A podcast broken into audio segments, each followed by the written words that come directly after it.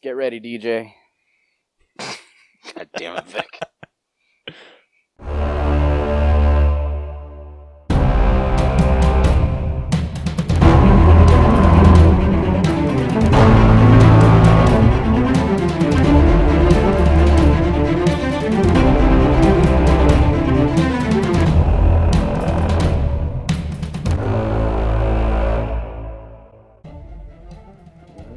What's up, bros? I'm Jonathan, Nah, I'm Caleb. and we are a couple of bros on a mission to give you guys the most detailed movie reviews out there with as little bias as possible. Welcome to the All Bros. Uh, this week on the podcast, we actually have a special guest. V- Vic. What's up, would you guys? like- God damn it. What's up? What's up, So man? yeah, we're uh, we're joined by Vic from Crash and Taz Movie Cellar. Once again, you know the the unannounced uh, fourth host, even though he just keeps moving down the list. I know grandfathered he, in. I was grandfathered in. Uh, I was Oh. grandfathered into that third host package. Uh, Beth well, you know, te- technically, even counting the original like episodes that you were on, DJ has been on more episodes than you. Damn. See, here's the thing, though, is when you want to look at things in terms of quantity versus quality, I oh would say shit! that uh, you know, I would say that you know our context, our, all, all of the the context from our shows alone are still you know DJ, are you gonna take material. this? Take it. You're gonna take it, bro. I guess he's holding it back for just a little longer. straight up dry dogging, raw dogging it, bro. I'm just Jesus. that's it, bro. Take it from the third host. Dude, now I want to go back and see whose episodes have been listened to more. Let's be real though. It was pro- it's probably his because a lot of the shows I've been on before, like I feel like you guys were on the up climb still.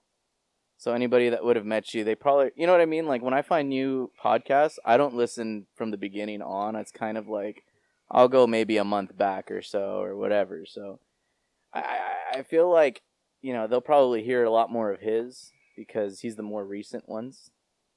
I think You you know. just called our old stuff shit. No, no, no. I'm just That's kidding. not what I'm saying at all. well, that's I'm like kidding, that's something totally about kidding, our our show. Like, if it was like a a conversation format. I think that would be one thing, but ours is like movies, so people can go back and listen to whatever movie they want Right, to listen to. I guess to. you're right. I guess you're right. True. But I think once they once you realize, no, you're right. You're right. I guess. Maybe I don't give enough time to most podcasts. Like when I'm listening, once I hear something like that, the reference is pretty dated, which is like give or take two weeks. then I know, like, well, shit, I've gotta, I've gotta now, like, go back or I like, I don't know. There's like no surprises at that point. But you're right because those are conversational podcasts. I would say I would say you're right. I think people could definitely go back and listen to the beginning ones. So I'll save you the time then. Ours probably have the most listens. Again, I'm just throwing that out. Uh, Uh, yep. Wow. So DJ's really holding back. I'm impressed. I'm really, really. I'm waiting for him to jump on, guys. Okay, DJ, I know you're looking to hear this episode, but I shit you not. Took me like 45 minutes to even get my stuff working, and then not only that, I'm thinking I'm thinking DJ's gonna jump out as they're introducing their guest.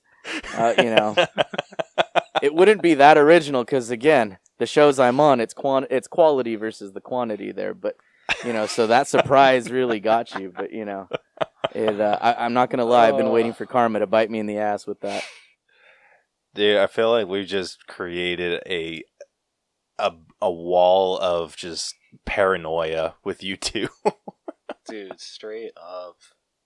I'm I'm always gonna think whenever I'm on your show that he's gonna just pop up. He's gonna pop up, and then not only that, I was listening to his most recent episode, and uh, he he jokes about saying that he, they went to go see Love and Thunder, and then you know his wife is like, "We haven't seen that," and I'm like, "Shit, is he joking?" And again, this mind you. This is like an hour two hours or so before I'm about to record with you guys. So I'm listening to this and I'm hearing it, and you know, she's like, we haven't seen this, and I'm like, motherfucker, is this guy joking or is he like, is he trying to like plant these seeds of doubt or even fear that he's just gonna pop up? Like, psych, I actually did watch it. I'm here on the All Bros. You know, here's here's commitment. co-host number four. You know, that's what I'm thinking, bro. I'm thinking like, like surprise, co-host number four is here, and then you know it's like, oh, hey, what's up, number four? You know, that's what I'm thinking is gonna happen while you guys are about to introduce me and stuff. But Yeah. What's up, the real number three? I mean, I guess, I guess we're you know we're a few minutes into this episode already, so if he hasn't jumped out by now, then uh, you know, Yeah, dude, I I, I swear I want to get both of you to record like just a random intro so I can play it whenever you guys are on. oh my god, um, I'm high enough right now that once we're done, I will probably do that for you, sir. Do not worry. Do not worry. And I want you to play mine every time that DJ is on with you guys. That's what I want. That is exactly what I want. Um, Oh my god. That's gonna Oh, be great. And I'll I'll specifically say, "What's up, guys? Here's host number four, DJ, joining you with the All Bros Oh, on whatever shit. platform you're listening on." You know. And then cue the the Oh. classic Disney, you know, magic wand thing to make the Mickey Oh, the Mickey frickin' appears in the Disney the Channel thing? Screen. Yeah, and there it oh is, Oh and then God. boom, DJ's gonna be like, "Welp." Have you guys like seen the behind the scenes video of that that they've released? oh over my, the the, years? dude, those are so I haven't. awkward. so freaking dude especially like that most of the time they're not even freaking drawing the actual mickey ears they're just like oh just scribble in the freaking air Yeah. Dude, those are my favorite. Those are my favorite videos to watch when they like actually track where the wand is going. yeah Wow. Oh boy. anyway on this week's episode uh, we got one item to talk about with a 4K spotlight, and it's actually a movie we literally broke down a couple weeks ago. Like, holy shit, this was fast. Um, we got Was it a couple weeks the- ago? I feel like it's five weeks ago. That's still a that's that's less than a month. That's that's a little over a month. that is true. We went to. I went to go see damn. it like opening weekend. Yeah, you did. Yeah. So, holy shit! Wow. Um. So yeah, we'll be talking about that. Um. And then we got nothing for through the wall. wall. When was the last time we actually did talk about something for through the wall? Dude, I don't know. Like they It's don't been a release minute. shit new like for news anymore. That's true. Hopefully next week we'll have a trailer to talk to you guys about. If what happens happens, or hopefully what I've been told happens, we'll have some things to discuss. So look forward to that. Um, and then we'll be moving on to our headliner of the evening, which will be our breakdown of Thor: Love and Thunder. Hell yeah. So, gentlemen, what do you say we get started? Say let's Hell do it. Yeah, let's do it. Need motivation? Angry Dad Podcast. Trying to jumpstart your life? Angry Dad Podcast.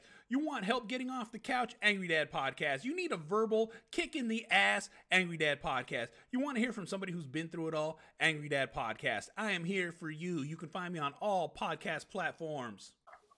All right. So, Oh, with hold on, four- hold on. I thought Oh. DJ's voice was about to pop on there or something. I truly. I truly was. There is a there is a true paranoia that was created on that episode. I want you to know that. There truly was. There truly is, man. Oh It's god, there. I love it. Dude, I love I've been it so asking.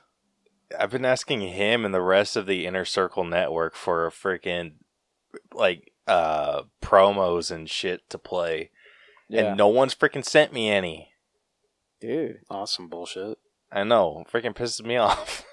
man, get on it. I'm dude. like, I have like four that I cycle through. I have uh, Angry Dad Benz, who I just played. I have uh, Bruckers, the Autopsy of a Horror Movie. The uh, it's kind of funny that all four of the shows I have promos for, DJ has some sort of like relationship with.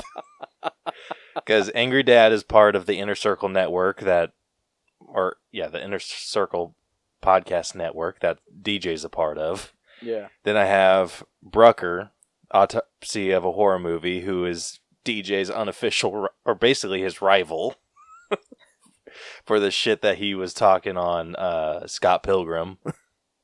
Oh Then I have you, and then I have um, the Mixed Media Forest podcast, which I think uh, DJ and and that guy are, are buddies. I love it. So,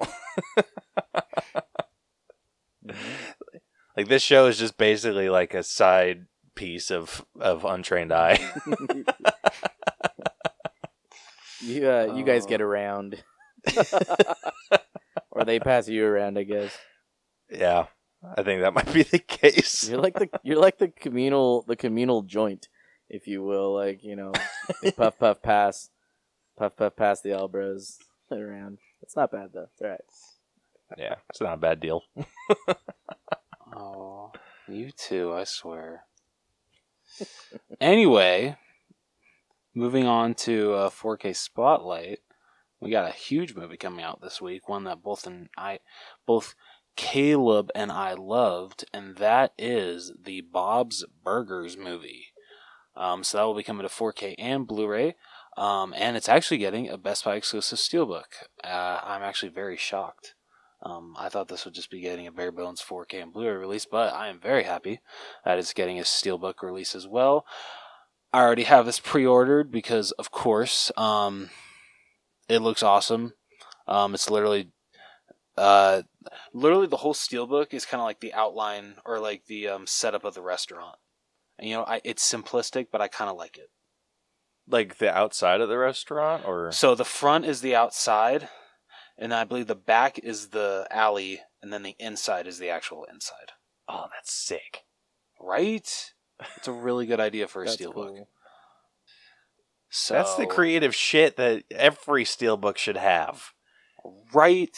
Thank It's you. either like shit like that. They should have an artistic rendition of the of the show or movie or whatever. Like happened, kind of like the um, uh, the unbearable weight of massive talent did. Like there was like an Ooh, artistic yeah. rendition. Like gosh, I freaking ah love that shit. Freaking love that shit. Or have people do like like their own little uh what's it called? Like send in like not commissions, but I guess like like um try like have the the, the viewers make their own or design it. You know, like do a competition. Whoever wins, they get theirs like fucking used as the next steel book. That'd be Oh, that'd be I so wish cool, companies would do that. That'd be so awesome. dude. That's That'd what be I mean. That's that's so comic sick. books. That's comic books with their variant covers. You know, it's Yeah, they need to start a lot of doing those different artists steelbooks. sending in stuff. Well, because it's like so they're re-releasing uh kind of the Halloween Kill Steel book, but now instead of like being like drenched in red, Michael's like all kind of in black. So like they literally replaced all the red with black and it has like the same thing and everything. But I wish that the inside artwork, because it still has like Laurie walking down the hallway, even though that scene isn't in the theatrical cuts and the uh, extended cut. I wish it would be when Michael's walking out of the house as it's on fire because they have amazing shots of that. Just put that in the steelbook. That'd be amazing. I that is seriously one of my favorite shots ever. Michael Myers, like oh my god, I get freaking chills just watching him walk out of that house slow mo. I know this has nothing to do with Bob's Burgers, but like I get freaking I get freaking chills when I see Michael Myers just walk out of that house. It's so badass. Um, but anyway, Bob's Burgers movie. Go pick it up on 4K, please. This movie deserves the love because unfortunately it didn't did not do well at the box office, and it sucks because Oh. this is a great TV to movie adaptation. Did it really not?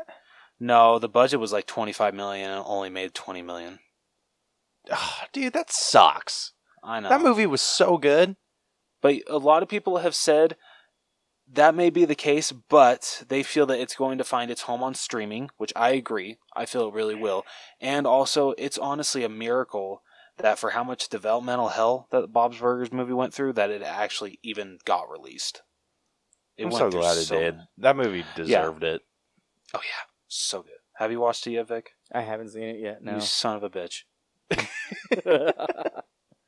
dude. Well, it's Rose on is out to Hulu. get me, man. He's It's on to get Hulu and He's it's on freaking HBO I don't understand. Listen, hold on. Let me publicly publicly apologize, Rose, uh, for not being able to make it to the last two appointed uh, uh, movies that we've been scheduled. Pretty sure it was the last three. apologize. Was it three? Hold on. Hold on. I want to point out that Caleb holds more of a grudge against you with that, not me. Probably. Yeah, you were supposed Uh, no, be actually, on. I know he Hold up. does. you were supposed to be on for. Yeah, where the hell is Doctor Strange? I don't Yeah, think you're I was supposed to on be on for for- No Way Home. Oh no, you were supposed to be on for Doctor Strange. You were supposed to be on for Morbius, and then you were supposed to be on for No Way Home. But you send in your Which- scores, so I'm like, I technically that the only reason you're on that that freaking artwork is because I needed it. and then you were supposed to be on for Black Widow, and I don't think you were you were on there for that one. Damn, man, that was a whole summer ago. Yeah. Yeah. Wow, Vic. And then were you on for Shang Chi? I swear he was. I, I thought forget. was. I think I was on that one. Yeah. Okay. So yeah, we'll forgive that one. and then you te- you you did the the the untrained movie cellar with with DJ doing F- Far From Home. That's right. That's right. And it still did worse. yep. In all my efforts to like get it higher, it made it worse. That was some bullshit. Oh shit, Dude, there's been a couple movies since where it's been like a little bit higher than you and yours and DJ's score. or like the new updated one. So every time Uh-huh. like I bring up the new updated score, I I freaking chuckle to myself because I'm like, freaking DJ must be pit or Vic must be pissed about that. Oh shit. But yeah, so there's been a few. It's been a few. So I publicly apologize, Rose. I am sorry.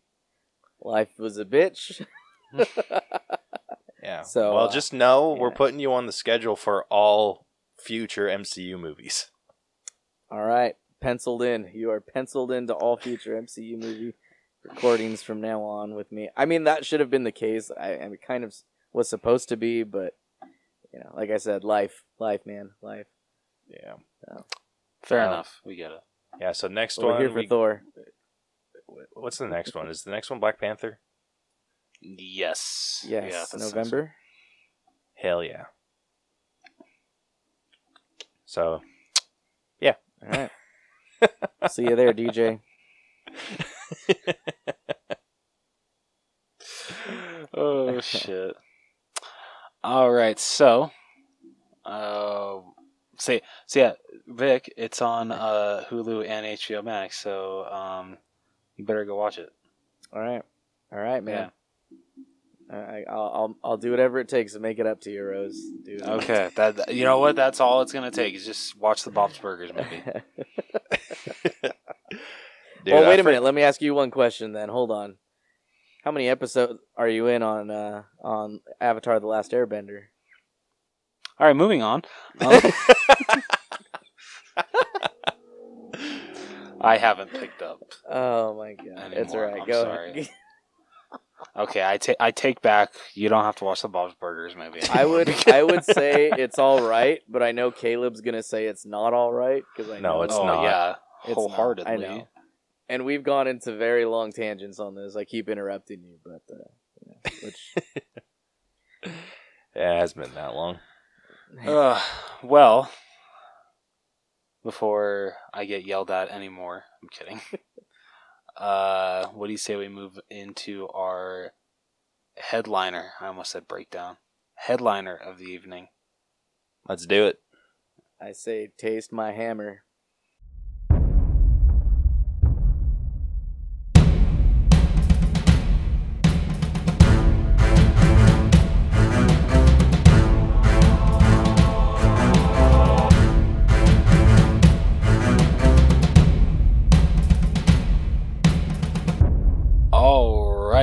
So, if you guys are new to our uh fuck, I'm already fucking this up.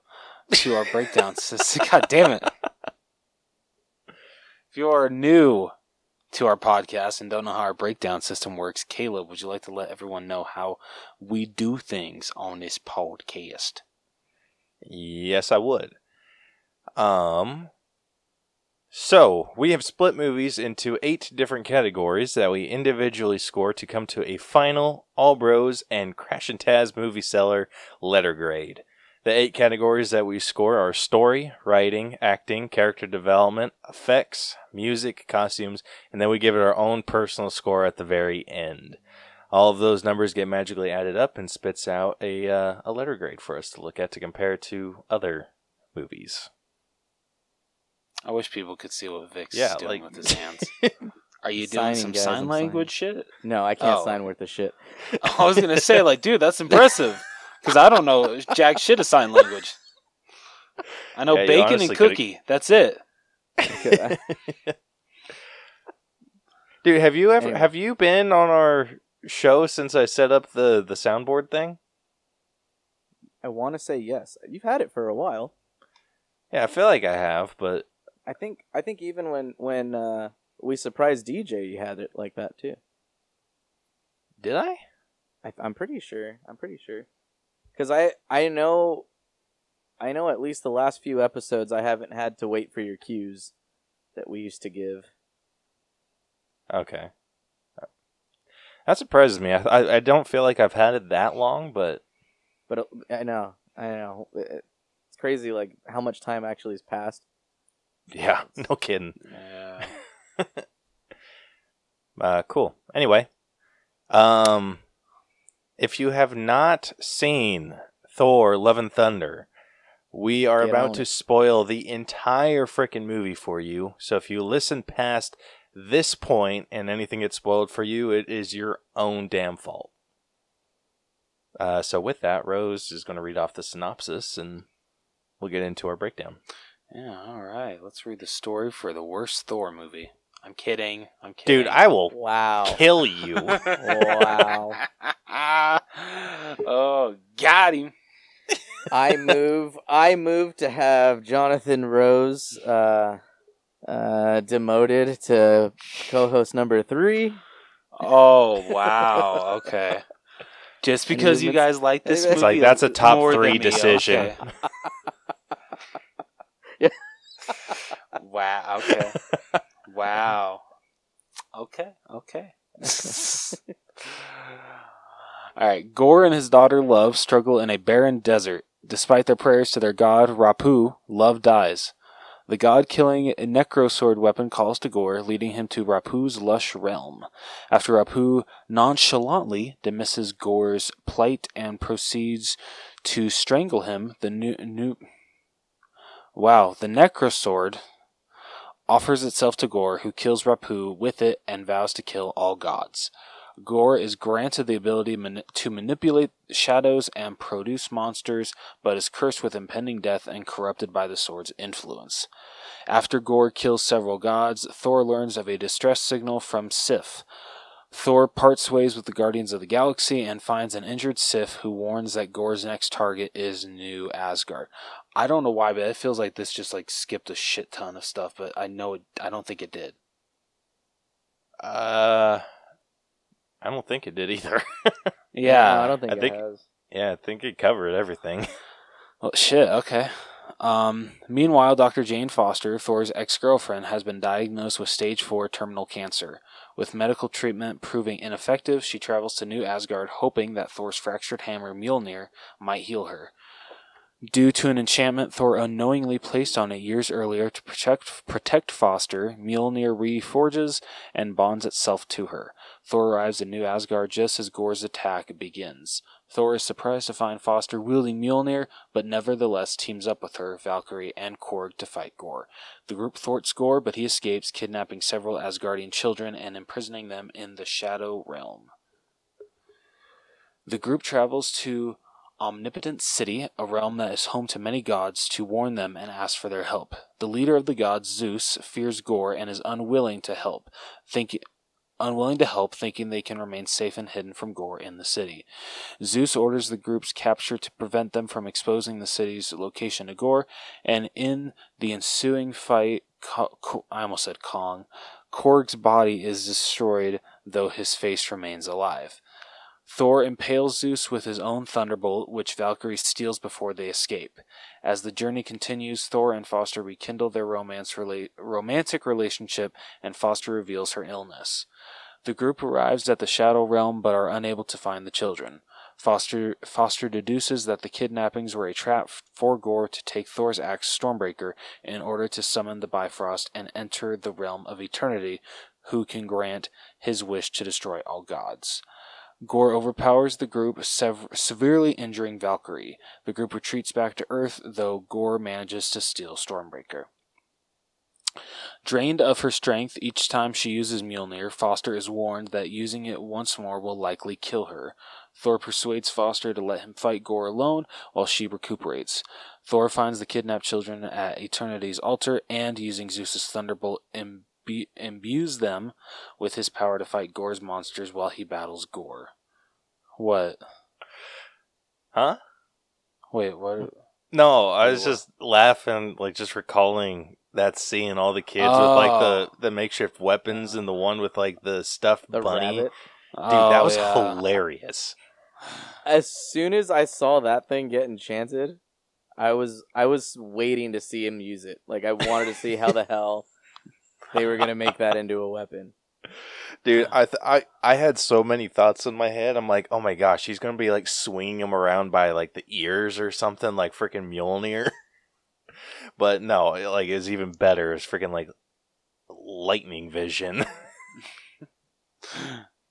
So you know what? Okay, before I because I know I'll forget. Like that makes me wonder because Thor was able to enchant that because he's technically now the All Father. Does that mean that those things are still even after? I have to go back and I'd have to go back and listen to like what the enchantment is that he puts on him. But does that mean that those toys and pot like or that rabbit is still like out there, still put uh what's it called? with that charm, like used as a weapon? Like it's a potential weapon out there? no, because he he gave that he said temporarily. Okay, okay. That's what I'm saying. I had to I'd have to go back and listen. Yeah. Um. He. So t- I don't think he like it's an all father only ability I- to use the because if you th- think about it, like they did a flashback before Ragnarok when when Thor and Jane were still together, and he was Right. talking to Mjolnir and like unknowingly placed that. Uh. Well, that's yeah, and I mean that's I guess I'm confusing MCU logic with like their comic book logic. So that's that's where I'm I guess I'm I'm making the mistake is I'm I'm mixing the two, you know? Yeah. So it just kind of seems like, or at least it, how it came off to me, that that's just something as Guardians are able do. to do. Yeah. I guess I guess that would I guess that would make sense. Like I said, I, I'm I'm more basing it off of like the comic book versus versus the movie, like the MCU version. So yeah. Which I talked about it in in our multiverse of madness discussion, but I do not like that they listed this universe as 616. six one six. or six one six. Yeah, I, I mean, I agree with you because, well, to an extent, because that means if they're gonna if they're gonna list it as that, like, you want very comic accurate renditions. You know, just just so that it's it feels the same. Um, I know we were talking about like Ms. Marvel a little while ago and stuff, like how they, you know, they have those those differences from the you know from the comic book but uh, you know i'm sure theatrically and even visually they have their their reasons but it, you- know i agree if they're going to be like listed as that universe you kind of want that that comic book accuracy Yeah. Um I know this is completely off topic, but have you seen those those things or like interviews or whatever where people have talked about the actress for Ms. Marvel like getting in verbal arguments with Kevin Feige? no like so she so she went to go like during their like their uh post production stuff or is like some like filming that they had to do. It was after uh multi or yeah, after Multiverse of Madness came out. And so she went to go see the movie and then like brought it up to him and was just like, "Hey, the MCU can't be Earth 616 and like listed all the reasons why." And then they were like having like a big back and forth with each other. I'm like, I freaking love that. right? and then he was giving her a hard time for watching WandaVision on her phone and like all just all- like it it seems like such a fun relation. I mean, hopefully he's not like actually pissed off about it, but it seems like I they give doubt each other a hard time and it's just kind of fun. Yeah. That's awesome. Um but anyway, getting back into Love and Thunder, did you finish your your thing? He did what? not. Did you finish? You, you, you can continue on with it. I'm Oh. I'm done laughing about the Yeah. the Asgardian children. After I was so rudely interrupted. I'm just kidding. It's Caleb. Uh, shit, I forgot where I was. God damn it, Caleb. I said sorry. I'm just kidding. okay, we're gonna start the paragraph over again. Drained of her strength each time she uses Mjolnir, Foster is warned that using it once more will likely kill her. Thor persuades Foster to let him fight Gorr alone while she recuperates.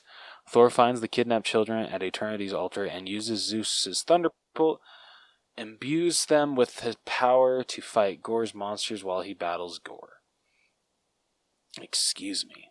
When Foster senses that Gorr is about to kill Thor, she joins the battle with Mjolnir to save him. They destroy the Necrosword, freeing Gorr from its influence, but the three are brought into Eternity's realm. With Gorr po- poised to make his wish, Thor implores Gorr to revive his daughter instead instead of destroying the gods. Thor then leaves Gorr to make his decision and attends to Foster, who succumbs to her illness. Moved by their display, Gorr wishes for eternity to revive love, which it grants. As Gorr dies from the curse, he requests Thor to care for love. Korg's body is restored and he starts a family, while Foster sacrifices honored in New Asgard, where Valkyrie and Sif begin training the children. Thor adopts Love, who joins him in his heroics with the former wielding Mjolnir and the latter wielding Stormbreaker. In a mid credit scene, a recuperating Zeus sends his son Hercules to kill Thor. And in another post credit scene, Foster arrives at the gates of Valhalla, where she is welcomed by Heimdall. Dude, I have not been impressed with the MCU end credit scenes for a while. Because these actually go- are going somewhere. Yeah, well, They're not just there. like the the end credit scene for um with with No Way Home being like just a trailer for Multiverse of Madness really kind of pissed me off. And then the one with Multiverse of Madness ending with that one pizza dude punching it like stopping to punch his face. Well, yeah, but that was that was that, that's like classic Sam Raimi though. He had to work that in. I know, but Sure. still, I was I wasn't super thrilled about it. This one, even if they take it nowhere, like if we never see Jane again, and it's just knowing that she went to Valhalla, I'm so happy with that scene. Oh, As am I. I agree. But like Oh, such a Not- good. but I'm I'm happy with that scene also because have you read this run? Did you Caleb, did you read it at all for I have not read this run yet. Oh my god, you are missing out, sir. The one, the art in this comic run is frant- freaking fantastic, and then the story, the movie, and this and the comic book run for this, it's insanely close. Like they kept to a lot. Like if you read the um, Thor God of Thunder run, uh, you know with Gorr and all that, and then you read the uh, Mighty Thor with Jane Foster. I mean, and then you watch the movie. There's a lot that they pulled in from the that run, and it is amazing how they brought them to life. Um, but for that, I love when they do that. Oh yeah, no, I'm, I'm like I'm telling you, read, read at least those two runs, and like if you can think back on the movie, you're gonna see a lot of similarities from the from the book, Eh, like bringing panels to life galore with these things. I'm not even exaggerating. It's really awesome. Yeah. Oh, dude. Like this. But- so sorry, get- sorry. Well, hold on. One No. second. Back to my point was that's why I'm happy with the whole Valhalla thing at the end because that's that's part of the end. There's uh, I want to say like three books. Uh, it's like three parts for the death of Jane Foster, and on that last one, there's there's it's three or four. Um, but they they have they have her like walking into Valhalla, but she's greeted by Odin, I believe, in that one, if I'm not mistaken. That would have been really cool too. But I mean, seeing Heimdall, not upset about that at all. No, no, no, no, not at all. Not at all. Um, What? dude, they did so much cool shit with this movie. Like, not just with the movie itself, like the behind the scenes stuff. hmm Like, I love that they incorporated like the actors and a lot of the cast's kids. Yeah. Like Taika Waititi, like we'll get into this with with effects, but Taika Waititi said that the kids were the ones that were actually designed the shadow demons. Oh, and then he just took those cool. pic yeah so he just took those pictures to their like the arts Like department and was just like animated- hey animate this and he says that they were so much scarier than That is- anything anyone could have come up with that is so cool because I mean, think of the imagination of a child, like what they're gonna, you know, they're gonna make something that's just freaking out of this world. You know what I mean? Mhm. You know, the versus giving it to those animators, giving them that task, and they're gonna set limitations and stuff. But you know, holy shit, man! Yeah, I can imagine.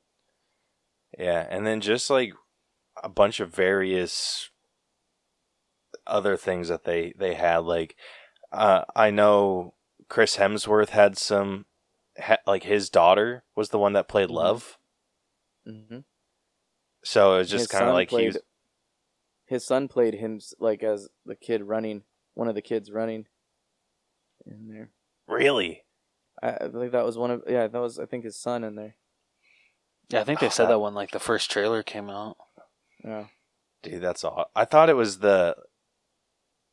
For some reason, I thought it was like a nephew that was playing like the, the teenage Thor, No, I think it's the kid. I think it's the kid one.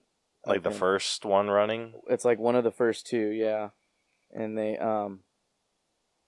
Hold on, let's see. I I I- I'll look more look into this more right now because I I want to know which one it was too now. But yeah, they uh they used one of those kids as his.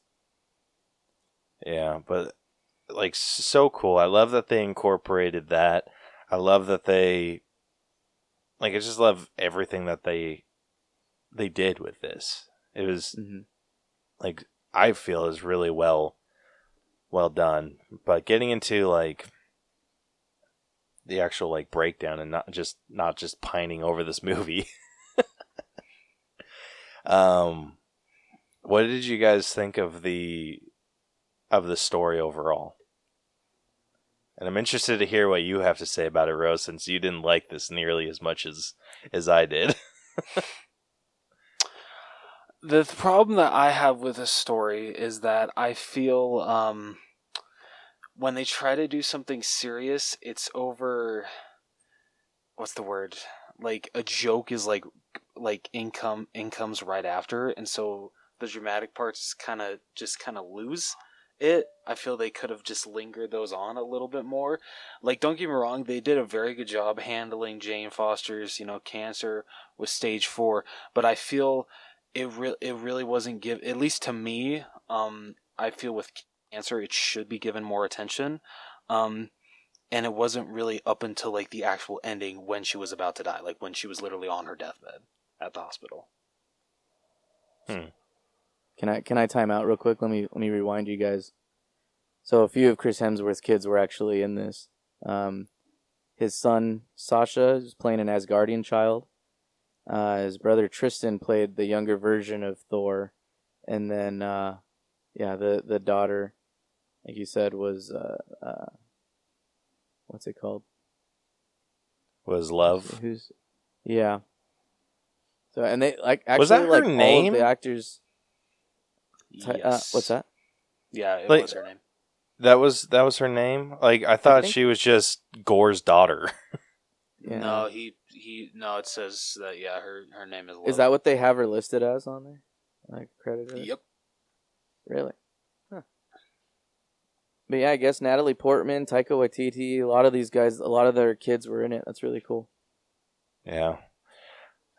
Like I, I freaking love shit like that. It kind of makes it feel even more like a family film. hmm Um, I loved the like a, a picture that Chris Hemsworth posted of him of him on on set, like in costume and everything, rehear like waiting f- to be to film a scene for Dark World with his daughter, like sitting down in like the gravel on like on set. And he's like sitting there like just doing some some weird shit and then he's like like has a picture with her like working on set for Love and Thunder, and he's just like, like this is a dream come true. and I like I, I love shit like that. I'm I'm like such a big family person, and so seeing people get to work with their families like really makes me happy. um, yeah, I think that's. I think it's cool that they were able to do that though No, that with is with awesome. those. Yeah. So you you felt like they didn't give enough attention to Jane's cancer, Rose? I don't know. I I would have liked just a little bit more. Um, maybe that might just be for um having dealt with a family member that has had stage four cancer. Um, so when it comes to that, I want them to like really drive it home that this shit is really freaking serious. Like, literally, it's the final stage. Literally, unless this chemo works, you, I'm sorry, you're at you're at the end game. That that's that. This is it. Well, I feel like they they made that pretty like pretty well known like with like how serious the the cancer was affecting her when she was in the hospital like right before Thor went off to fight Gorr. Like she was No, yeah, ju- no, he's no, just like you yeah. can't pick up the hammer anymore otherwise you'll you'll die. And then like the scene when he sees her flying in like he does has this like look on his face where he's like almost relieved but then like you kind of see that moment of realization where he's like oh shit like this is it No, no, I absolutely agree. no. Like everything, like from the hospital on at that point is really good. oh it's Um, just like before, before yeah, I, I, and you know, I get it. They had more story to tell, and this might just be me nitpicking. Um, on like honestly, I felt this movie just needed to be so much longer. like I know Taika Waititi said, "Oh yeah, we're not doing a director's cut," but literally, like we filmed like a four-hour movie, and it's less than two hours. Hmm. Yeah, I think part of the maybe part of the issue too with them not want like getting it too deep into Jane's cancer is she was she was kind of like she was the one kind of pushing it off like not really wanting to tell anyone and then it was like That's once she told Thor it became a bigger part Yeah. In your guys' opinion, because I, I'm starting to feel this way. Do you think that they are making Thor way too goofy in the MCU? Like you can't take him serious anymore. that is an excellent Mm. question Because after watching this movie, don't get me wrong, I laughed my ass off. I enjoyed the comedy. I love. Th- I still enjoy Thor's comedic parts, but a part of me misses what we uh, got from him in the first Thor for how dramatic he was, for how serious he was. He was still funny, but he still had those dramatic moments, and I don't think we got really. I think we got some of those at the end, which you know I really like. Honestly, the ending with like him, Gorr, and Jane. I love that scene. That is some great um film. Oh my god, I'm like butchering this so bad. That that is a oh my jeez, freaking Louise. That's just a great scene in general. There we go. That's what we're gonna go with. But other parts in this movie with Thor, I just I. He felt too. I don't want to say stupid because Thor's not stupid, but it literally felt like his. He he's to me from where we've reached now with Thor four. He's almost like nothing like we originally had him in the first two movies, which I get. You know, like Taika Waititi ba- tried to bring new life to the character, but I still want Thor to be at least a little serious. Now you know exactly how Like- I feel about the Hulk.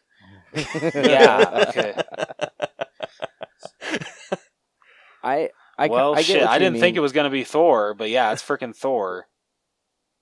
I get what you mean though, because I mean, you compare you compare the first Thor to something like this, or even Ragnarok, like it, it it's not as Shakespearean as you have in the first Thor. You know, and I, I I get what you're saying.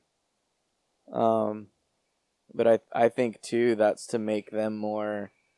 I think that's more on like the studio's part, just trying to make them more appealing for younger viewers too. That's a good point. Which I mean, I mean, it's I think that's still more make of like, like their. What's that? I don't know. Can't you still make myth- you know like the real life the real Thor? Can't you still make that kind of a entertaining? Um, I mean, they. I think I think like you said, they managed to do a good job with it in the first one. Like he has some pretty funny, you know, lines just because of how naive he is. Um, I think the closest that I've seen to what I would expect from him, like in a comic version, would be, um, in Ragnarok when he's talking to like when he's talking to Doctor Strange. You know how he like I think that's as funny Ooh, as he'd get, like as he should get. I agree with you. You know where he's like, you could have sent a, an an electronic mail. It's called an email. You know, and he's and that's when he's asked like, "Do you have a computer?" He goes, "No, what for?" Like that's something where it's like, okay, I kind of would expect something like that in the comic too. But I get what you're saying. Like that's that's the kind of humor that's as close to the first movie as you'd get with with those with the more recent ones. But I know what you're saying. They are. It seems like they are trying to make him too much of a goofy character, and I think I think again that's more of like like a marketing plot just to make you know again younger viewers actually just more a, a broader um, group of viewers to like really like him and want to purchase his his merchandise you know that's a good point. I think with with Thor from the first one, like yes, it, it like like with Thor in there, he was like a perfect. I think he could have been a little bit more f- funny in the first one, but it was very like Shakespearean, like you like you said, Vic, a little like slightly Shakespearean, had a little bit of Mhm. humor, and I think where where the the movies after went wrong with the Dark World, I think they went too far to the Shakespearean side. And then with Thor Ragnarok, they pushed him to a point. Like, I think Thor Ragnarok pushed Thor to a point where he became more interesting. yeah And then this movie just pushed him a little bit too far on that the- same the direction. comedic end yeah Yeah. Yeah, because like the Thor that we have in the first Thor versus this Thor, I do not see the first or like the Love and Thunder Thor winning over Jane like he did in the first one because he was like talk like with that Shakespearean speech and talking about like the nine realms and like like like basically seducing her with his words. like there's no way in hell that Love and Thunder Thor would do could do that. Like he like I I want I still want the Thor that is able to inspire armies and inspire like th- this group of ragtag people to come and like join him on this quest that they know is doomed for failure versus like he wasn't able to convince anyone to do anything when he was at that the god realm and it's because he like he stumbles over his words and he's super awkward and it's just like the thor in the first one sed- like seduced jane with his words and just because he's freaking hot I was gonna say his knowledge, but okay. yeah and then sure Go with that. and then in Love and Thunder, he he did it with like awkwardness, and it's just like I said. I think I think they just pushed him way too far to the the right. I think using the Ragnarok to kind of launch him forward, or like launch him like the different direction than that they were going with Dark World.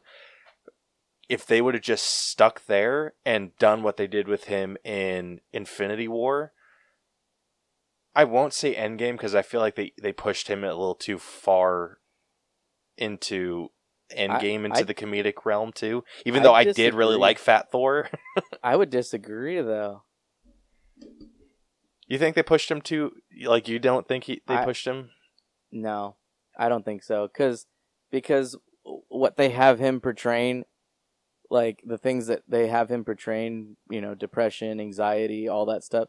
Like, I I, think that, you know, at least as an adult, like, it could go in any different direction, and he chooses like to go with alcohol. But I mean, they did do it in kind of a comedic way, but I, I don't I don't think that they I don't think that they pushed him too far yet there. Because he was still really like just the way he talks when he gets serious like when Thanos comes when he's like I've got to be the one I want to do this I'm the strongest like it's not like that's a I feel like that's a mix of the the brave like the Thor that inspires that you're talking about mixed a lot with you know this Thor that's going through depression anxiety and stuff that wants to prove himself again. And so I think that like I don't see that as comical. I me personally, so I mean I don't know, this could be a personal opinion, but I think that I don't think he was pushed too far cuz like I said when it came time to get serious, he was still really serious. Like I didn't see him as funny when he got into battle mode for this one as much as I did in in Love and Thunder. Like I feel even when he was fighting there was you know, still uh I don't I don't know. I don't want to say I don't know. It's just not as like it's not the same to me. You know. I feel like they're still they're waiting to make a punchline for all of those right now like when they're whenever he's fighting in this one versus like in the in like Endgame, he was still pretty serious and it was just it was just the fat suit that made him kind of funny, you know. But that's I don't know. I, I don't. I, you can have your opinion. I'm just saying. I think No, that that that's I mean, that's a fair point. I can mean- honestly agree with that. Yeah, I like like what you brought up. The I didn't like didn't really even think about like the, the emotions that he was portraying and like with depression and anxiety mm-hmm. and and all that different stuff. So well, and you think that's about that's, it too. that's though, a fair point. and you think about it too. Thor's character is all about like that's the kind of character he is. He's a character of redemption. You know, that even in the comic books, you know, he's he's sent down from Asgard still, and you know, has to still be. Well, I- think he just had to find the hammer, really. But like, you know what I mean? Like he still has to be proven worthy, and there's you know, I feel like in all of the movies, he's kind of struggling in one way or another to prove that always. You know, so I think like, I think Endgame just did it well enough that um, it was still a good balance of of the comedic and the serious. Right. I don't know. Yeah. That's just my opinion. Also, I'm high as shit, so you just asked a very, a very mind opening question right now, Rose. So. You're you're welcome. You're welcome. yeah. I think the issues that we have with with Thor, like his characterization, I think that could definitely be more in like a writing issue than Mhm. anything. That's true. Um story wise, I mean, I I feel like the movie had a pretty decent flow. Um, I mean, I think like I think they did a good job at setting up the the opening with Gorr and like understandably like why he wants to kill all the gods. And I'll be honest, like the opening scene almost made me tear like cry. I'm sure. because I'm was sure, dude. dude i was like thinking of like that same thing just like oh he's praying to this god that's supposed to bless him with this eternal reward. He goes and meets that god face to face and it's basically like ew look at this thing. It's like it's eating my fruit. And you you want to you want to hear let me ask you this um cuz you can relate on a couple of different levels with this one. So i think they did a good job. I agree. They did a good job with with how they made like showed him like grow his hate for the gods. But in the books his mother dies. His and they're always telling him pray to the gods pray to the gods. And then his wife actually dies as well. Kind of like in the scenario that they're in in the movie you know so the wife dies. I, I don't think she was preg i think she was no she wasn't pregnant but they did have kids. I want to i don't know i'd have to go back and read that now. I think they show her his wife pregnant at some point but same thing and then he loses he loses i think his kids too but he like insane like the lev- the level of heavy in the comic for that i think they they matched it up pretty good but i think like they if they would have shown him in those other stages it would have really like i don't know i don't know if that would have been like an overkill or if that would have just added on to it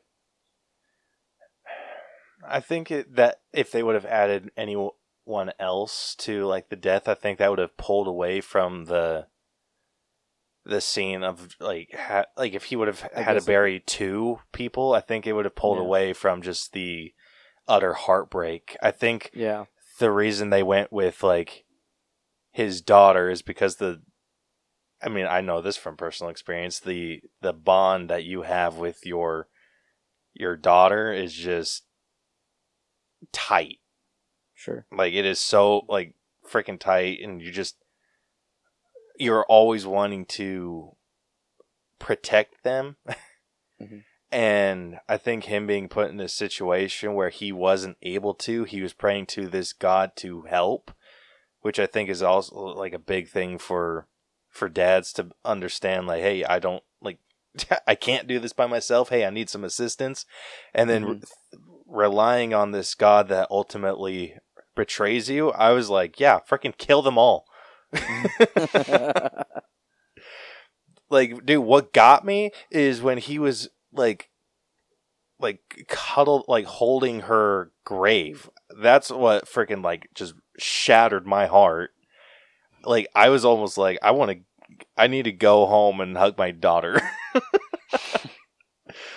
and oh, it just freaking like just rips at your your heartstrings. It is mm-hmm. so freaking sad.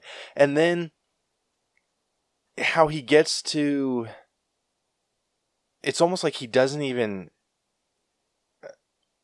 like I know he kind of hesitates at the end when he's at eternity and about to like make his wish.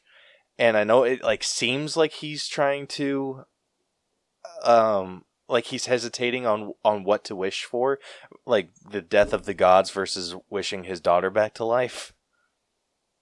I truly believe that there was no hesitation what he was going to do. The hesitation came with what he was concerned about after cuz he knew he was dying. And he's just like like I, I was trying to like put myself like dude I can relate to Gorr so freaking much. like I was totally on his team. I'm like, dude, like even with, like when he was at Eternity, I'm like, whatever you want to do, bro. I'm like, I'm right behind you. I'm telling Uh, you, I'm telling you, dude. Read, read that comic run. You have, you have my my uh, Marvel Unlimited. Go on there and check it out, dude. And I think you'll still like if you're like you're saying you relate to this character in the MCU. I think you relate to him in the comic, and he is arguably one of the best, in my opinion, villains that I've read about in here. Like his his uh, dialogue and and stuff in that in the comic is amazing. It's fantastic. I think you're gonna enjoy it. I think you know, and and it'll. I think it'll have you appreciate the character too. Like I said, a lot of a lot of this, um, a lot of this movie, like you'll see a lot of comic reference. I think you'll enjoy it because of that more. Yeah. Um but yeah, I don't think like I think that was just what he was struggling with. Like knowing that if he wishes her to life, he won't be there. He won't be the one protecting her. Yeah. And I think the hesitation came with knowing what was going to happen. And I think as soon as Thor agreed to watch over her as his own, I think that like like he was set like in what he was going to do. hmm Like I think he would have gone I think he would have wished her to life either way. I don't think it like came across his mind cuz he was just so blinded by by anger. Blinded by the light. Yeah, and then uh, I think as soon as I think I forget if it was Thor or, or Jane that brought it up. It might have, I'm pretty sure it was Thor. But as soon as Thor put that idea in his mind that he can wish his daughter back to life, I knew like that's that's what he's going to do. hmm The hesitation is going to be like is is this person who I have dedicated to killing his kind like can I trust him to care for my world? and that that would that would have been tough. That would have been really freaking tough. But gosh, I love I loved Gorr so much. Dude, I loved I'm his story. you. I loved everything. I'm telling you, dude, read that comic. The more I hear you talk about it here, about the, your love for him on here, you got to read that. That's your that's your homework, man. You're gonna read that. Rose, you keep watching Avatar. Um, I can't promise anything. I'm sorry to say. I'm, I'm Damn it, just gonna number be three. blunt right now. Wait, Um, wait, what? I'm, what'd you say? I said, "Damn it, number three. yeah. Um. Yeah. So Gorr's story, I loved it. I love that he had the foresight to use the Asgardian children as bait. like knowing, like, because I think if anyone else would have been taken, Thor might have been like, eh, like, it wouldn't have like said it in stone that that Thor was going to come after him. Like they could have been like, "Oh, we're going to send our warriors to to fight him to like get these people back." But I think with the kids, it was something different, like a bigger deal. And so I feel like that was very strategic on on Gorr's part. and and I don't know about you guys. I don't feel like the kids were in any sort of danger other than being like scared the shit out of.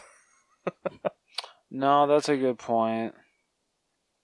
I, I don't know about you guys. I loved his dialogue when he was like in the cage with them, and um, Heimdall's kid is sharing all these stories of of Thor and Thanos, and then he comes in and like does the same thing to this like shadow demon, and he's just like, "What? You guys liked it like earlier?" I was like, "Oh shit." Like it's kind of different when it's right in front of you. Exactly. right? But I, I felt like his whole goal with that was to basically destroy their faith in gods. Like instead of it being like this awesome thing that this hero did, like showing them what it truly is like, shows that you kind of have to be a monster to do something like that. Mm, True. So I, I that was like what I assumed. I, I I felt like the kids were in no actual danger. It was just Gorr trying to destroy their faith in gods. Yeah. Which, you know, makes sense. Yeah. Um but Th- Thor's story I felt was more I mean, I feel like it was kind of in your face with what it was. It was his journey of self discovery, like after all of his loss and everything that he's been through. It's just kind of figuring out what his purpose is, like outside of being a warrior. Yeah. Because I mean, that's what his whole thing was. He was on. He like would sit on a mountaintop until the Guardians came and was like, "Hey, we need you," and then he'd come kick everyone's ass, and then still be sad. And he's like, "I need like he he wants something outside of being a warrior." And I thought that was a really interesting tale for them to to share, and talking about his past with Jane and like what he wanted. Like, I thought of about us possibly having a family. Like it's like he had this purpose that was taken from him because he put up these walls. And he had to like learn to break those down and uh, ultimately obtained a new role as a father figure.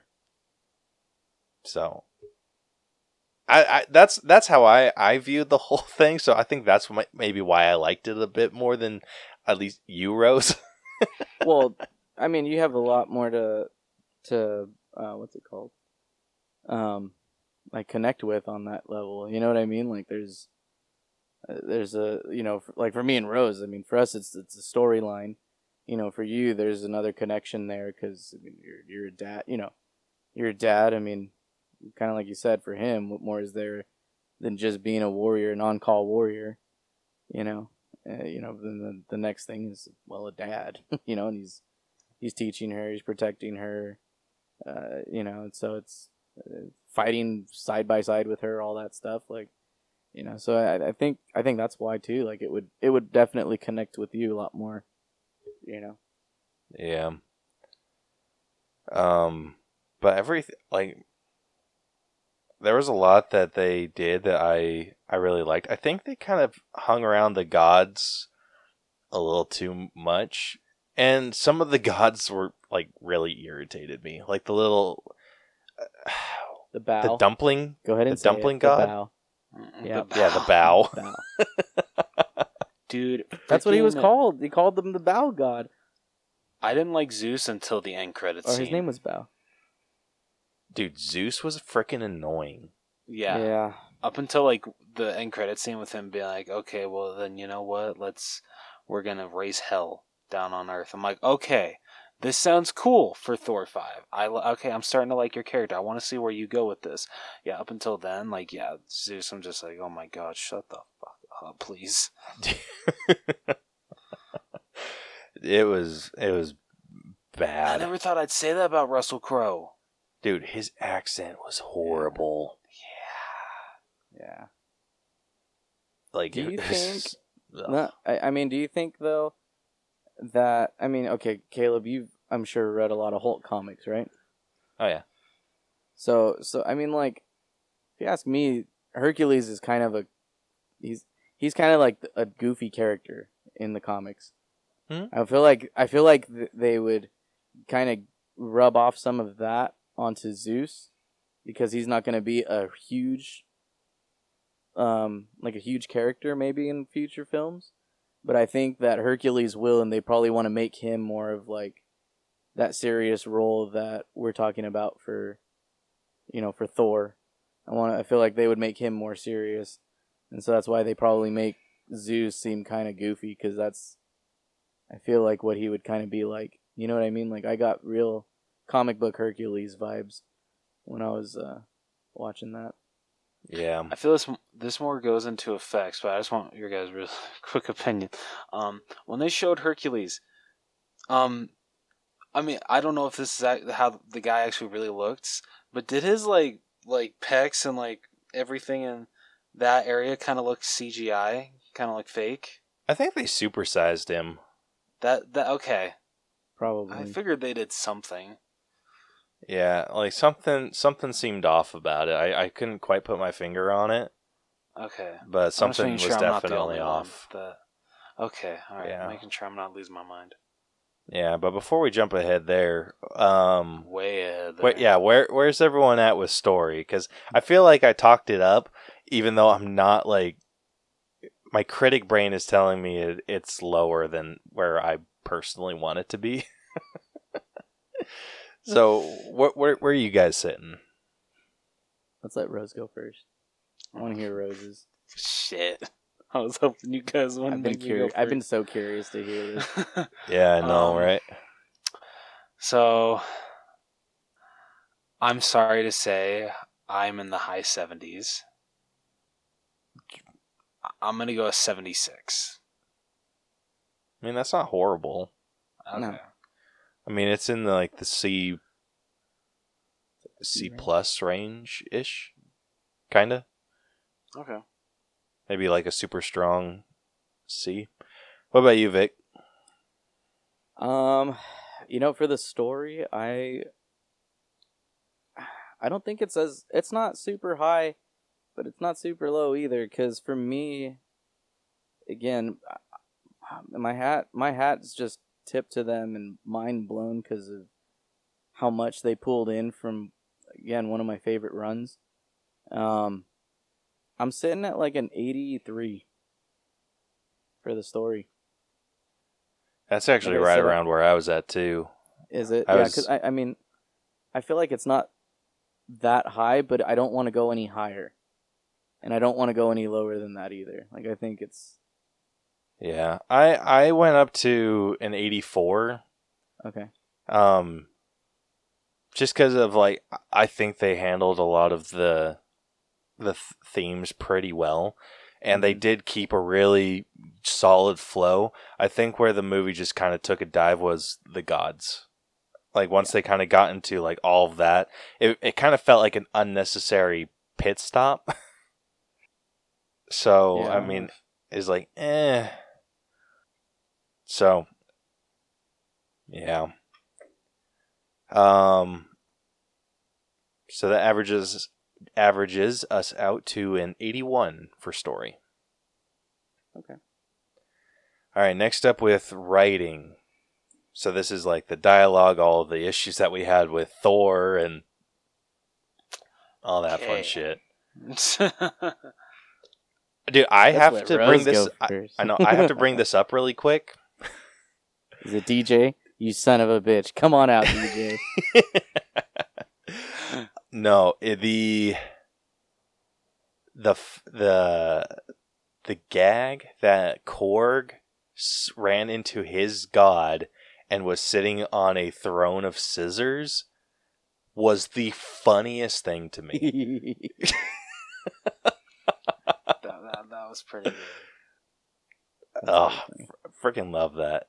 And I, I, I think it's was also kind of really funny how um, Taika Waititi voiced the Korg's god. hmm That's just awesome. Yeah, and how Korg had a relationship with a another Kronan called Doug. Blake, or wasn't it like? Wasn't it like Blake or Blaine? It was Blaine. Was it Blaine? I thought it was I think Doug. It was like Blaine. Yeah, I think. I thought it No, was I'm pretty Doug, sure it was Blaine. I- I'm pretty sure it was like Blaine. It was something like super funny, and I thought it was funny because he had that handlebar mustache. For some reason, it's not saying the name. yeah. Um, but yeah, just had to bring that up. Thought it was really, really funny. Dude, as much as I I love Korg, Oh, what did you think it was? Doug. And I thought it was Blaine. Well, we we'll meet in the middle. It was Dwayne. That's funny. That's hilarious. Yeah. so uh, so yeah, he and he and Dwayne they partner up to have a baby. yeah. Um. Oh shit. What was I? What was I saying? Sorry. I know you. You you distracted me. Hashtag worth it.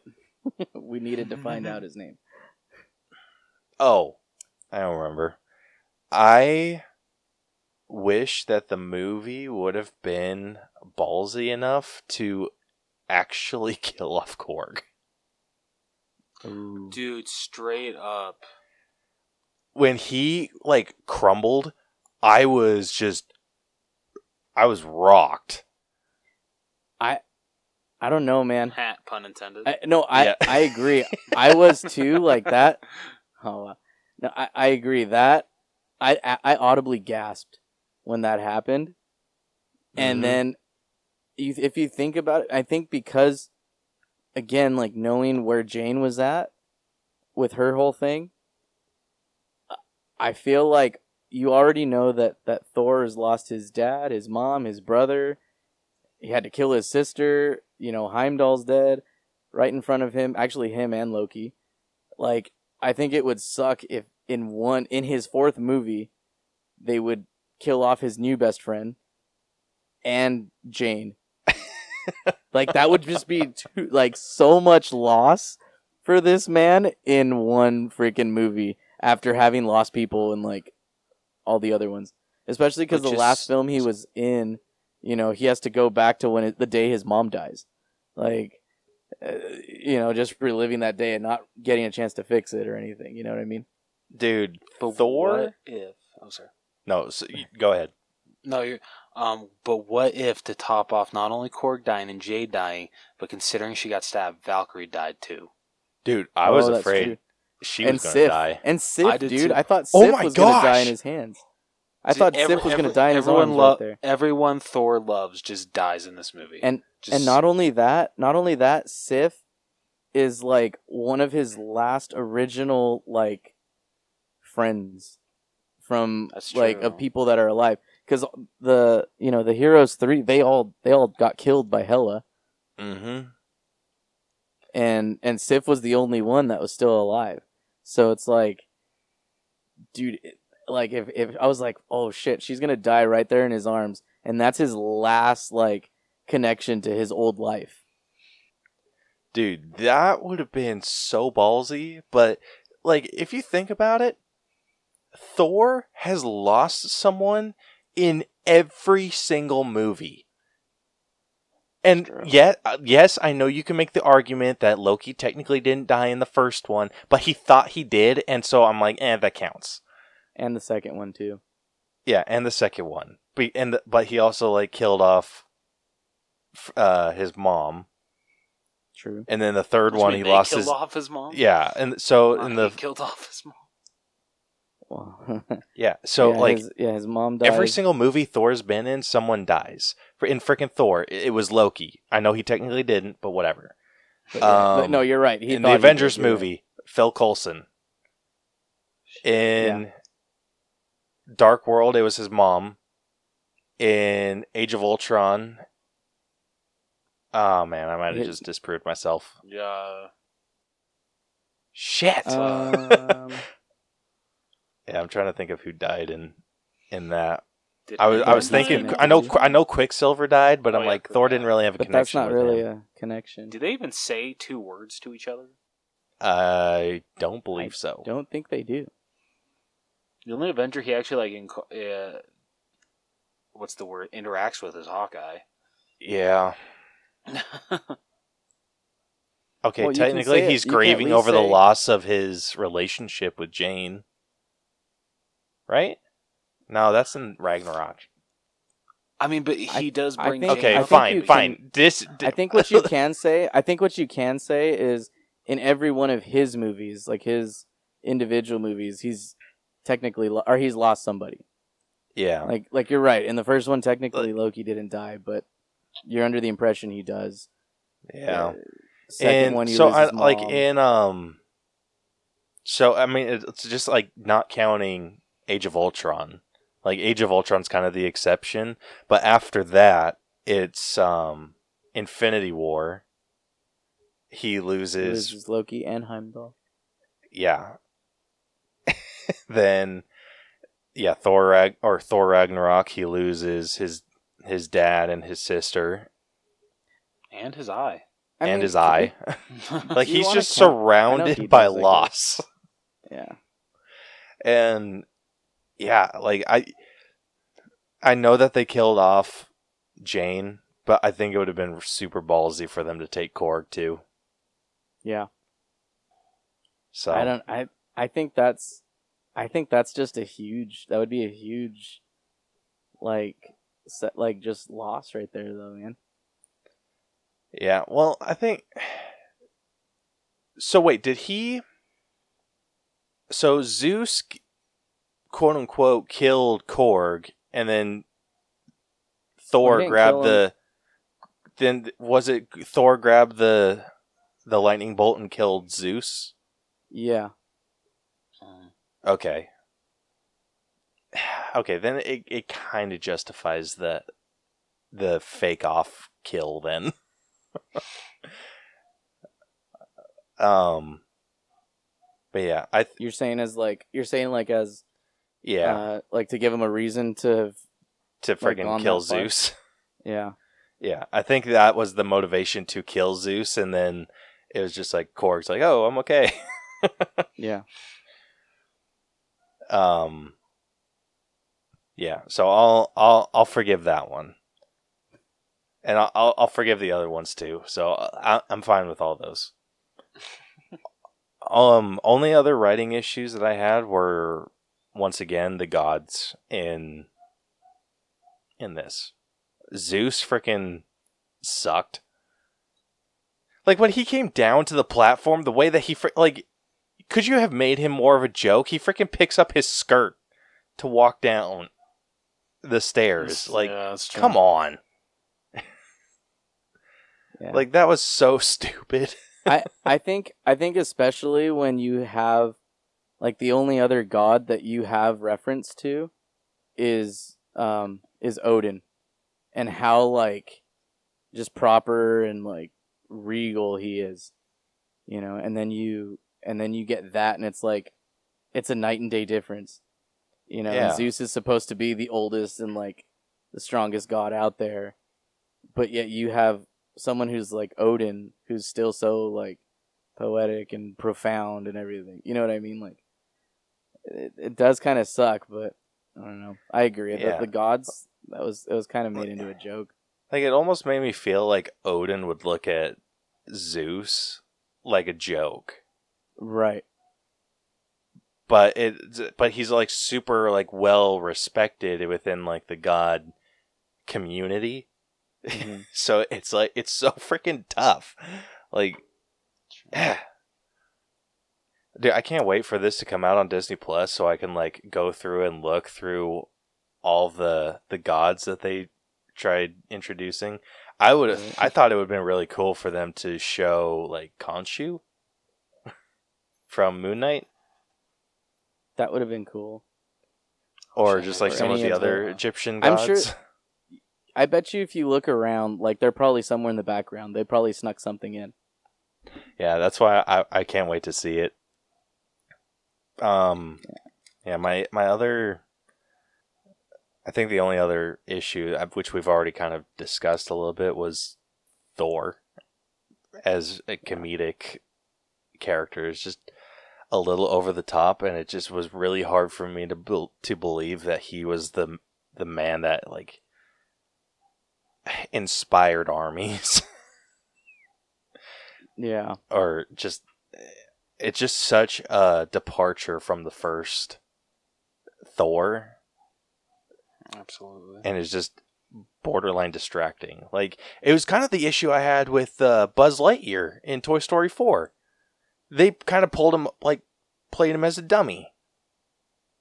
Like he was just like he was so capable in the first 3 movies. Like obviously the first one he had his like his issues where he's like coming to terms with being a a toy, but and then like the second one he's super capable, third one he's really capable, and then the fourth one he's a freaking dummy that has to rely on his inner his inner voice. And so it's just kind of like this. It exactly Yeah, no, like this.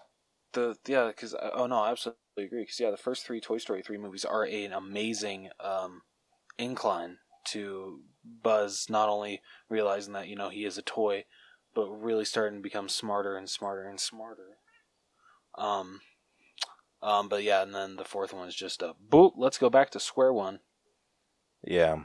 Like I almost feel like he should have taken like become what Woody was in the first one. To like a certain extent. But Yeah, it, it's just like in this the first one like great introduction. The second one just kind of like flatlined him a little bit, and then Ragnarok freaking shot his, his character up like tenfold and was just all like great. Like we have someone that's like interesting to watch now, and here it's just like they took that and just ran with it, and it's like okay, you took it too far. Yeah. Um. Also, Jane's writing kind of irritated me too. Really? Yeah, like the way I that she was like like Jane's always trying to make hammer puns. See, I don't know. I kind of liked that just because it kind of made sense for her. I mean, like especially when she's like, "Oh, you know, it's my first bad guy." You know, just I don't know. I, I loved those parts. Yeah.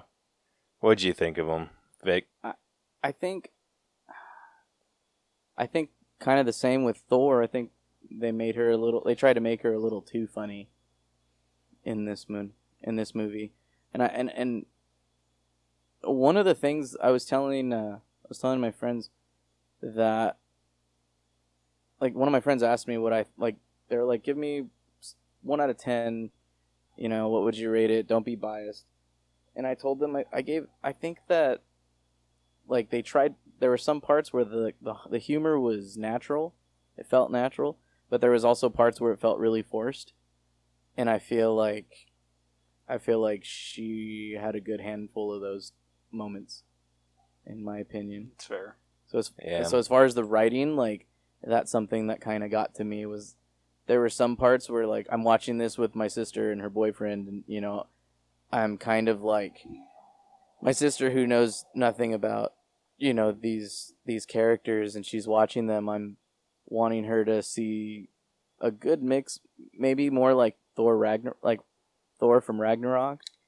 But i'm you know she's getting a completely different version that i'm just like ooh this isn't the thor i'd want you to like experience really for your first big screen like viewing of of this character. Because i know she's watched the other ones but it's like you want her to have I, I wanted her to have more of like maybe thor ragnarok at the very least that kind of version so that's why I, I think with the writing i agree with you on that it was a little a little too too forced on the on the humor I think they should have played her up to be a lot more serious than she was.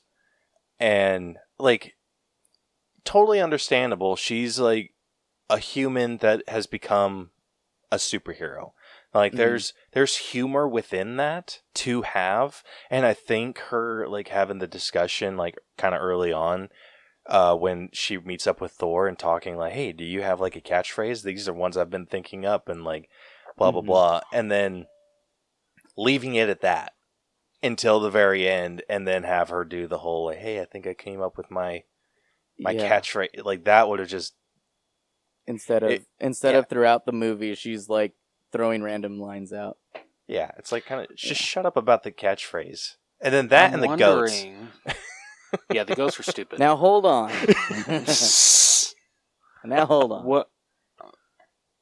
I I love that they're in that because they're definitely a huge part in in these movies too. But or in the in the comics, but I actually enjoy the goats even in the comics. So when I saw them in the trailers alone, I was like so excited. And in fact, that's probably going to be my next big pop purchase is Thor with uh, God. with Tooth Grinder and Tooth Gnasher. like having them in the movie great like super cool you want to do the screaming goat joke a couple times sure every time they're on screen freaking go jump in a creek I I think I think though that's where they dug their their grave though for that joke. Like it worked when they're with the Guardians because it's like, okay, here's these new pets, they're yours, and it turns out they're giant and they're freaking loud, you know, and they they have to fit in this little this little spaceship that's you know already got so many people in it, and it's like, I think like it was funny there, but you're right. I think because they're like, well, we already made them like these annoying screaming goats. Like we've got to keep this kind of going. Like you can't have a screaming goat and not have it screaming. Dude, Otherwise, you have to keep making the "we can eat them" joke. Yeah. How I personally would have handled that if they insisted on the screaming, I would have had the initial screaming when they're being pulled onto the ship and screaming with the guardians. I would have dealt with that. I would have had that comment about eating them and then have like that like shocked look on the goat's face and Be no end it. screams again until they freaking crash into that shadow planet. Yeah, Fair enough. that would have. that was the only funny. other scream that made me laugh. Like those Yeah. were the like the only two moments where I laughed, where it was like initially finding them and then when they crashed into the planet. Every other time that they did the screaming, I was annoyed. I just liked it that they screamed every time they landed, though. I think Well, that every makes time one they of landed us. would have been okay because there was only one other time. Like that could be That's their fair. thing. Like that could be their thing every time they show them going forward. It's like they're about to land and cue scream, Q goat scream. uh, You know, I probably could have dealt with that.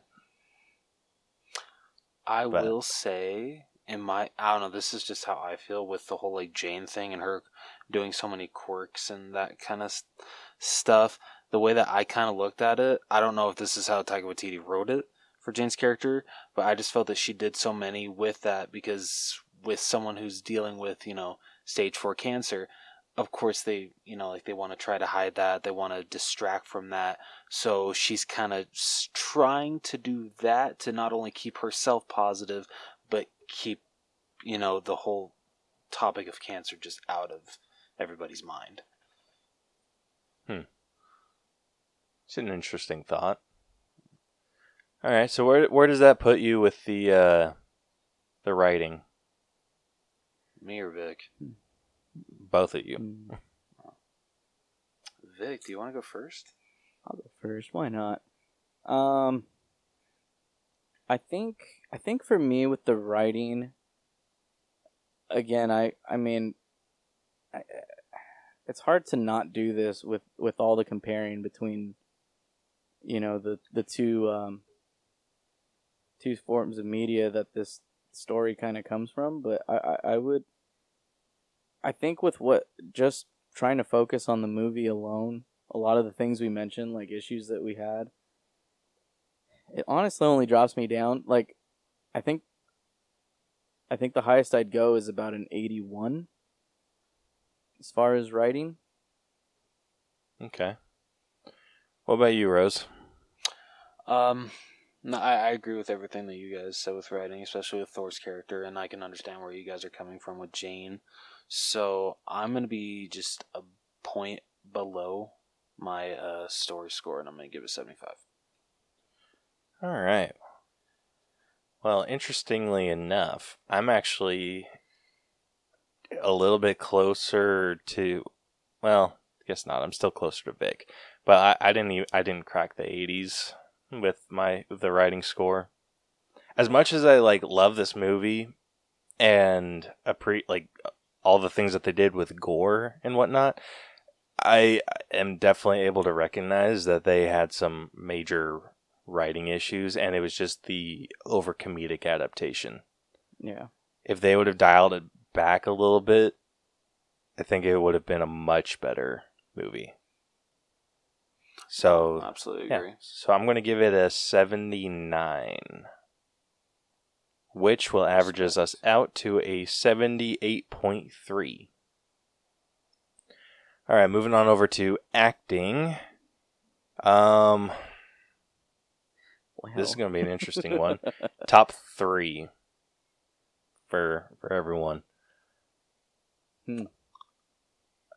I'll hit this one first because I think I have gonna- a very already- controversial take.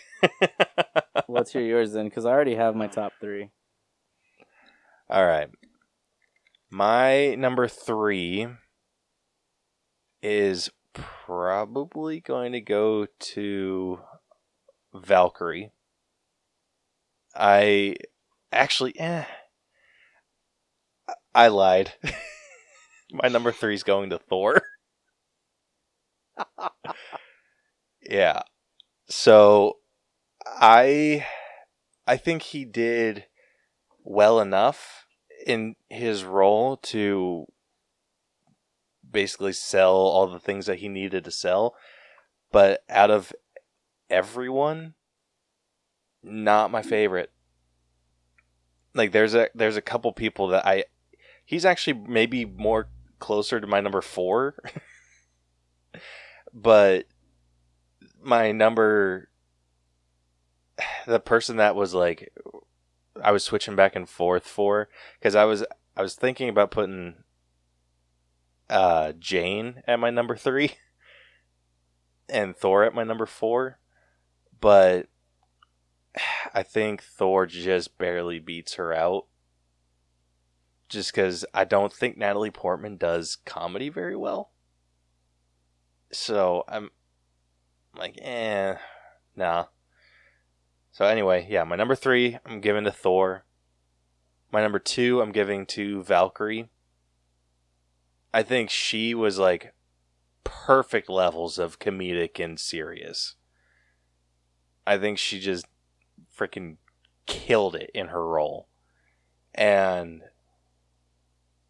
the the the dialogue between her and Jane when they were at the the god town, I forget what it's called. The omnipotent island or whatever. Yeah, omni- Om- omnipotence, omnipotence. city. Omnipotent Omnipotent City, City. Yeah. Um the Which, dialogue fun, there Which fun fact? Fun fact. That was also never heard of before uh, that run in the comics. They they made that like the writer that was writing that kind of made that up for that run. So it was like its first kind of mentioning an appearance in the comics Oh, that's cool. for that city. Yeah. Um. So yeah, number two given to Valkyrie, and my number one I'm given to Gorr, the God Butcher. I loved Christian Bale's performance in this. He was damn near unrecognizable in this, and he was utterly terrifying. And I loved every second that he was on screen. So, yeah. That's my uh my my top 3. Which I, I kind of forgot I forgot to go through this. We had Chris Hemsworth who played Thor, Natalie Portman who played Jane Foster or the Mighty Thor, Christian Bale who played Gorr, Tessa Thompson who played King Valkyrie, Taika Waititi who played Korg, and yeah, that's all I'll list off.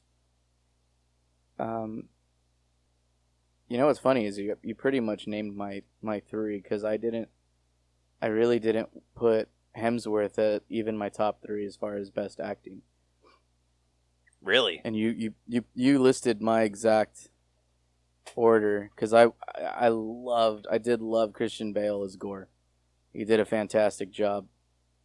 Um, I'll get into I'll get into the appearance more when we get to the effects portion, but as far as the acting goes and the dialogue, uh, again, as I've been saying, uh, just because of the way the character is and the, the the characters that he's portraying is in the comic, did a freaking awesome job, and uh, yeah, I I really loved. I I agreed with you. Uh, for the same reason that I put Valkyrie as number two, that it was a perfect blend of of comedy. You know, like when when they're my favorite part was when they're on the ship and Jane is outside and uh, Valkyrie and, and Thor are both talking and then she's like he's like we're both on the same team and she's like yeah team Jane meaning like I you know like she's gonna move in on your girl bro because like you know that Valkyrie like yeah you guys are on the same team. Like you guys are going for the same thing right there. You know like I I, I thought that was hilarious. Because then you know Thor's like wait what? Like hold on. Like now he's like shit I got competition. And I mean that's you don't come back from that, man. You don't come back from once once your crush turns that way, you know, turns uh, you know, stops liking you, man, because they're going for you know, maybe the same sex and he's not there's nothing he could do about it, you know. It is what it Yeah. is. But I thought that was hilarious. And it wasn't it wasn't too over the top. It was super subtle. You know, super Yeah. super subtle and I loved that about I think about her and that's why I liked I liked her comedy. Um but That's she what's was great about very- her comedy. Like my favorite bit is when they're clearing out the the ship, getting it ready for the Bifrost travel, Mhm. and she's like, "Get rid of everything that's not essential," and they're getting ready to throw out the beer, and she's like, "That's essential." Yeah. Yeah, and see that's I think that's the kind of humor and comedy that we more wanted from Thor, Oh, absolutely. And, and that we, we didn't get. But she's she's kind of now has that that personality that it was just she got the sweet spot. Like they got the sweet spot, and they they kept it going with her versus you know versus with Thor. Dude, I would love to see a movie with just Valkyrie. It would be really good. yeah. that it would be, so freaking good. Like Tessa Thompson is just a gem. She really Yeah. is. Um, but yeah, number three would definitely be Jane, uh, Natalie Portman, because again, I mean, it, it, they pushed her a little too far on the comedy side, but it was not as bad as as what they did with with Hemsworth's character. You know, The- and that that's it hurts to say it. It hurts to say it, but I there's still room for redemption. I'm sure with the next one. You know, with, with another movie coming. I hope so. I hope they get writers that take Thor a little bit more serious Yeah. because it doesn't feel like Taika does. Like I feel like Taika has issues getting into the world. Like one of the things that like I was just utterly shocked by that they threw in was the Infinity Cones ice cream shop. Mm. And the frickin' statue outside is the Infinity Gauntlet. Like, no one in New Asgard would throw up a frickin' Infinity Gauntlet ice cream cone place. Like, th- hey, you know that thing that killed half of everything? now it's an ice cream parlor. Like, no. Especially not the frickin' Asgardians who were first-hand witnesses to Thanos' destruction. It's true. Like that it just felt so out of place. Like as a fan, like an MCU fan, would I eat an, at Infinity Cones? No doubt. Like I wouldn't Sell even out. think twice about dude, like no questions No, asked. but too. as as, I absolutely would too. as a character within the MCU and all the horrible things that have happened because of Thanos, it seems kind of tasteless. I, I just think that I think that his his sense of humor is a little more like making light of of those kind of situations. And I think that's what a lot of the MCU has been doing like with if you watch the shows and the movie the past movies like you get a lot of different you get a lot of different kind of um uh what's it called uh, uh commentary on like stuff that happened. Both you get people that maybe didn't, get, you know, they survived the blip, but then like I don't know, eh, things kind of worked out for them, and then you get, um, you also get like, you know, people who lost a lot. Like there's a guy in Doctor Strange where he's like, yeah, you know, lost my cat, and all this other stuff. Like, you know, like some people are they're kind of like I guess trying to show too, like I don't know, it was for some people, like some people just take it totally differently. You know what I mean? Like it's all these different views, but I don't know, man. I I I think that that's just his sense of humor. You know, like he just kind of he kind of makes light on a lot of things, and I think that's just to push the story along. Right. And I mean, I don't. I just think with cert, like with things like that, where you have to think about the the trauma that people have been through because of things that have happened within these movies. You that's something you kind of need to be aware about or give a little bit more thought to. But I mean, it's it's such, it's a minor gripe, but yeah. like still it's just kind of one of those things where i was just like that kind of seems funky like that seems like somewhere like i'd find it at disneyland and like pay outlandish prices for a small scoop of ice cream Right. that actually tastes like But- shit but now look, that's what's gonna end up happening. There's gonna be a stand or something at Disneyland. Oh, That's yeah, an event- dude an and would i Avengers eat there campus. absolutely Exactly. But that's that's my point. Is like a lot of what they do or what they've done with Thor has been like. I feel like it's just a way to market his market him as a more like a like um what's it called? Uh entertaining character. So that way like because then kids that see him it's like oh he's super strong but he's funny too. You know like it's something that kids laugh about but they don't know why they're laughing at at it. You know what i mean? Right. Hmm? I just hope they don't get into like a too campy of a of a position with with these Yeah. movies I fear I- that with Taika Waititi. I'm sorry. I I, I, do though, too. I think they could. I think he could dial it back, like especially if if they, you know, if they have another movie with him, and like with love and love too. I think they could dial it back. Like they could make that what where they left it leave like where they left it off. I think they can use that to their advantage to dial him back to where, like we were saying, like the way Valkyrie is. I think they could dial it back to that point where he's now a father figure and he's got to be a little more stern at some points. And I think that I think that could bring him back to that, you know, that point. I hope they do, and I hope they just don't keep running with this direction of Thor. This Otherwise, comedy. he's just yeah. going to be a, a total joke, Yeah. like you brought up, Rose. Damn it, Rose. Yeah. Sorry. Speak. Did you guys see what uh, Taika Waititi said a couple days ago about um, the ending of the movie?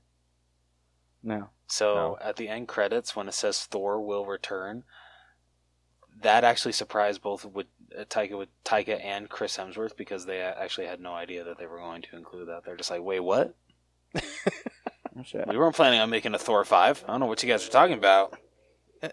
Dude, Marvel's so Well, freaking Hems- secretive about their shit. Like, I love it though. I Yeah. love it. Because you can that's- get leaks, but you don't know if they're real unless you see it on true. the, on the. You know what I mean? Like you can take that as, uh, you know, as as scripture basically, because it's it's on the theater, it's in the sc- in the theater or in the screen, but you know when you just see all these articles and stuff, it's like, oh, I hear this, you know, you can't really go with what you read on there always. You know what I mean? So it's like. I, I, I kind of like it. I kind of like it because you could have all these theories, but it's not confirmed until you see it on the screen. You know. dude, freaking fair. f- Facebook and Twitter articles piss me off. Because like bro. some people will, like will talk and be like oh this insane thing is is going to happen like confirmed by kevin feige himself and then i'll go and like listen to that interview with him and he's like ah maybe yeah, uh, like yeah. and then he's like sometimes he'll just flat out be like ah we're going in a different direction and i'm like dude like freaking clickbait assholes Yep. yep.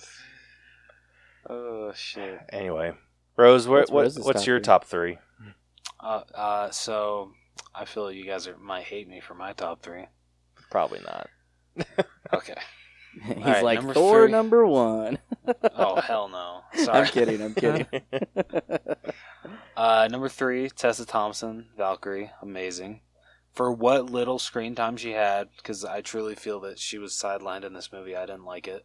Um, I think she did a great job. Two, Christian Bale's Gorr, fantastic villain. Loved him from start to finish, and I wish that we could get more of him in the future. I hate Marvel with the freaking one-off villains. Does it annoy anybody else? it makes sense for an actor like christian bale though True. Like he That's was so was- hesitant about doing this until he read the script. Mhm.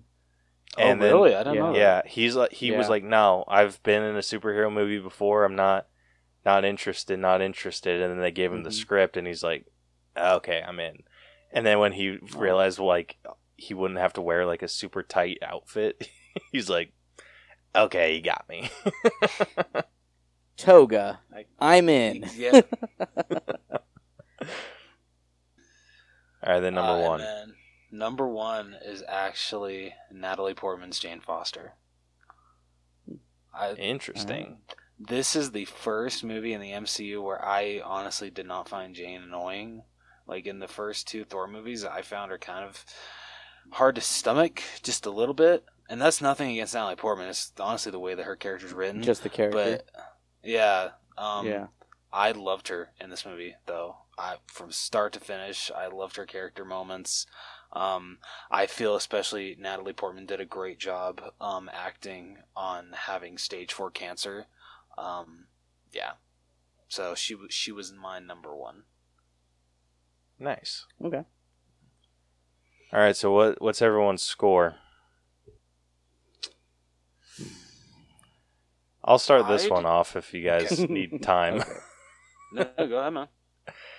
Um, unfortunately, I feel like the title characters are the ones that brought this down. Both Thors, I think, brought this down. At least for me, brought it down a little bit. Um, the villain raised it up like super high. Uh, some of the extras, like I think Korg, Valkyrie, like those two, brought it up a little bit, and then it's just everyone after that. It was just extras, kind of middle ground. So I think for me, just kind of taking all of that into account, I think I'm in like 83 range. I'm I'm just behind you a point. 82? Yeah. So uh, yeah, no, I'm I'm with you on that. I agree that the it kind of it, it's kind of hard to see the movie and you know going in giving an unbiased opinion like that the main character characters uh, would kind of bring it down. It's kind of hard to go higher when it's like the way you kind of envision those characters isn't quite what you get. You know. Right. But- What about you, Rose? I'm a point below Vic, 81. You won. All right. Well, that averages us out to an 82. Love it. All right. Moving on over to character really- really- development. really quickly before we do go to something else, just because it's in the realm of acting. Um, so we mentioned uh, Hemsworth's daughter playing Gorr's daughter. His, um, or they also have uh, his son Sasha, who plays young Thor, and then um, brother Luke, or no, his brother Luke Hemsworth plays the stage actor portraying him, and then his wife Elsa uh, plays one of the former lovers of Thor. Yeah, I just I didn't oh, realize I bet that. it's probably that blue haired chick. the blue-haired one, huh? That's what I was thinking. It's got to be her. yeah, I, I, that's what I'm. I'm bet. That's cool. I love when they Yeah. do that. It isn't I know, right? Like the like that's kind of what what happened with the first movie. Like Natalie Portman wasn't able to do reshoots, and they needed like this final kiss between Thor and Jane, so they just threw Chris Hemsworth's wife in a in a wig and like let them mac out. Mm-hmm. like I, I They could freaking love got when they throw it. yeah, like I love when they do shit like that. And Yeah. like with um gosh, Melissa McCarthy and her husband being the Asgardian stage manager. Like, dude, come That on. was Like so yeah. awesome. like that just kind of ties in the whole like family feel for me. yeah. Dude, freaking Matt Damon coming back to play Loki made me so happy. Dude, he Matt Damon's Okay. a gem too.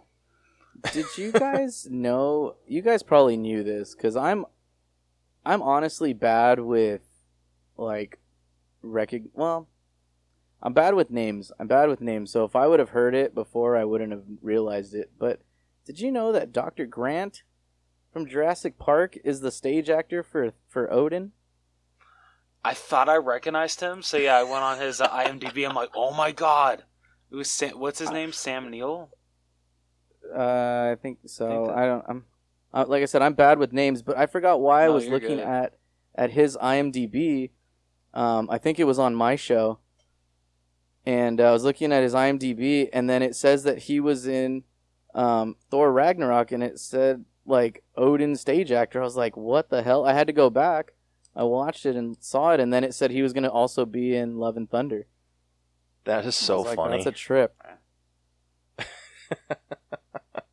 so I guess you guys didn't know that. I, I feel much better knowing that I'm not the only one. Um, That's hilarious. I, I th- that blew my mind. Blew my freaking mind. Oh man. All right, getting into character development. I mean, obviously we have to talk about Thor and his progression. Um I don't know about you guys. I felt there he really had a lot? I feel there was like to to a point.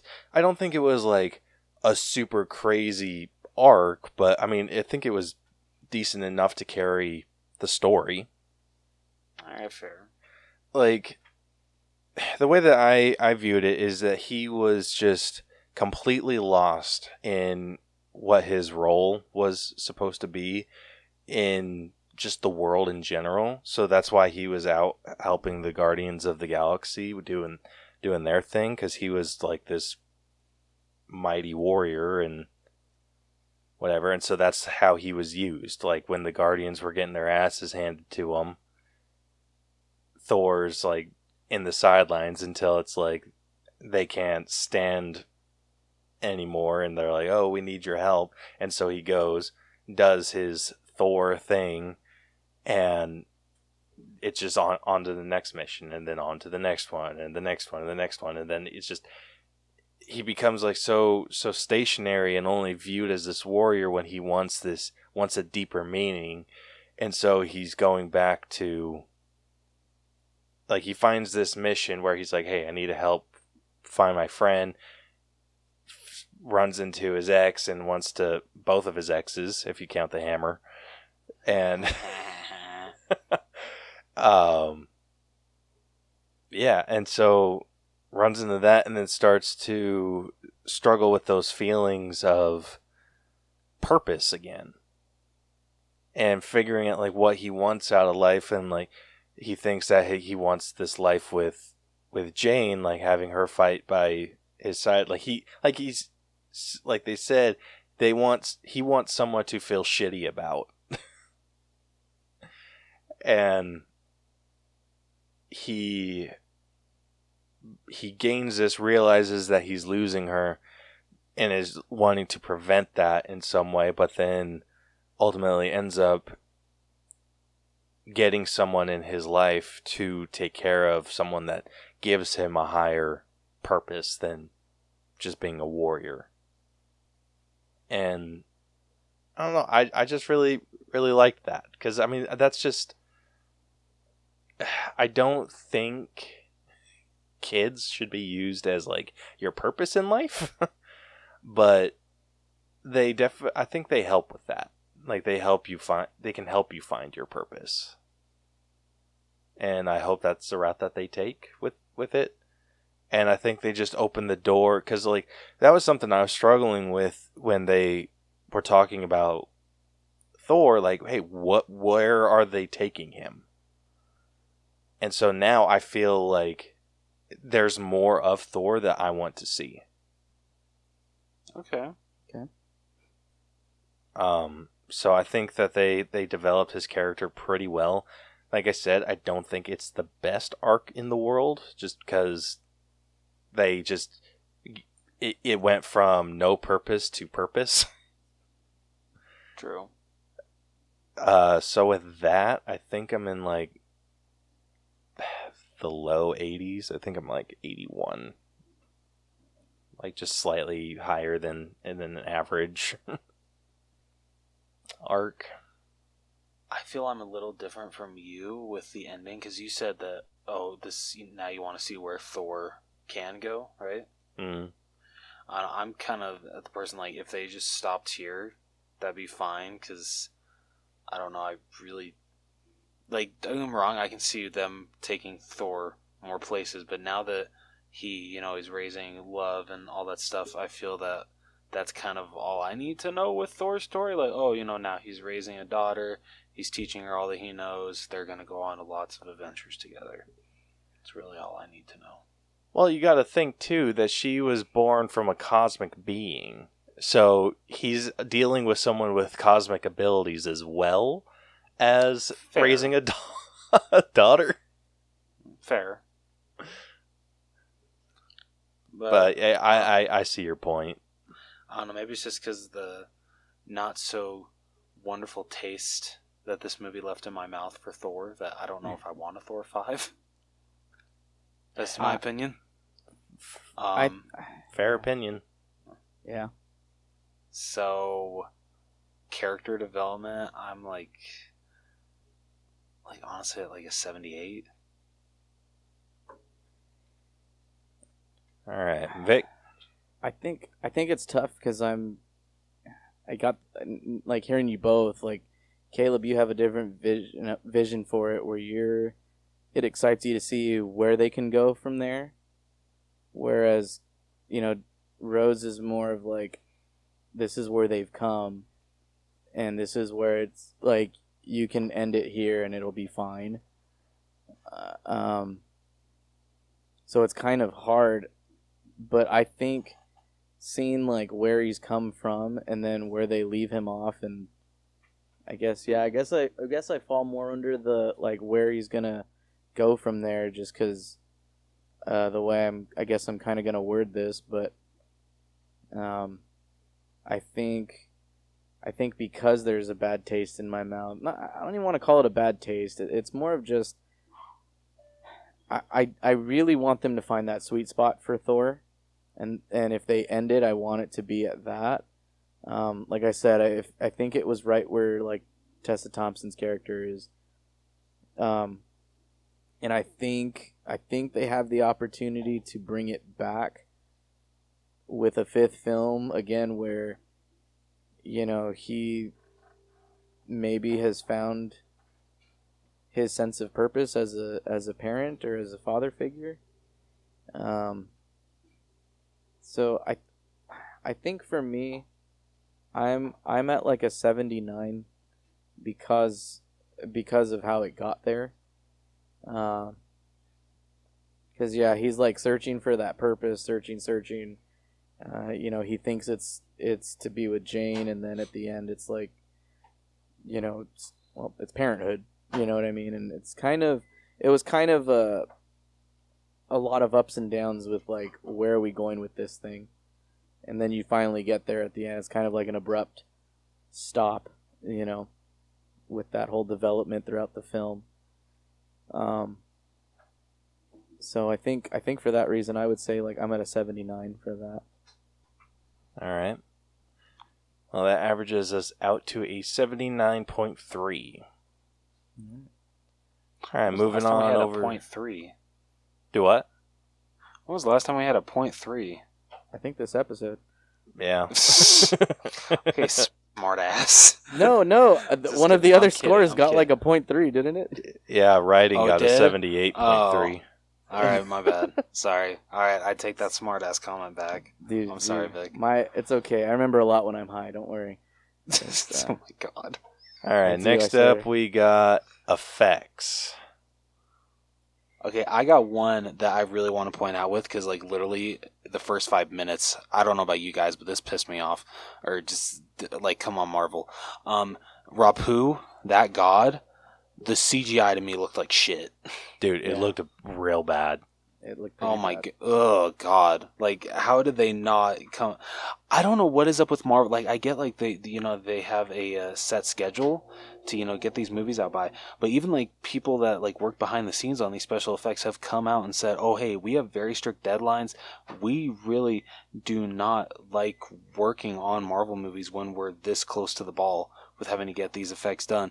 So honestly, They it- just they're they like I've heard that they just don't like working for them in general. They freaking Yeah. lowball them on like on cost. Like they'll be That's like, "Hey, we'll we'll pay you this much money to do it," even though it's like way underneath their usual fees because it's a Marvel movie, and then Oh, or Marvel bullshit. show or whatever, and then they put like these super strict deadlines on them, and then they freaking get pissed off when their effects come out looking like shit.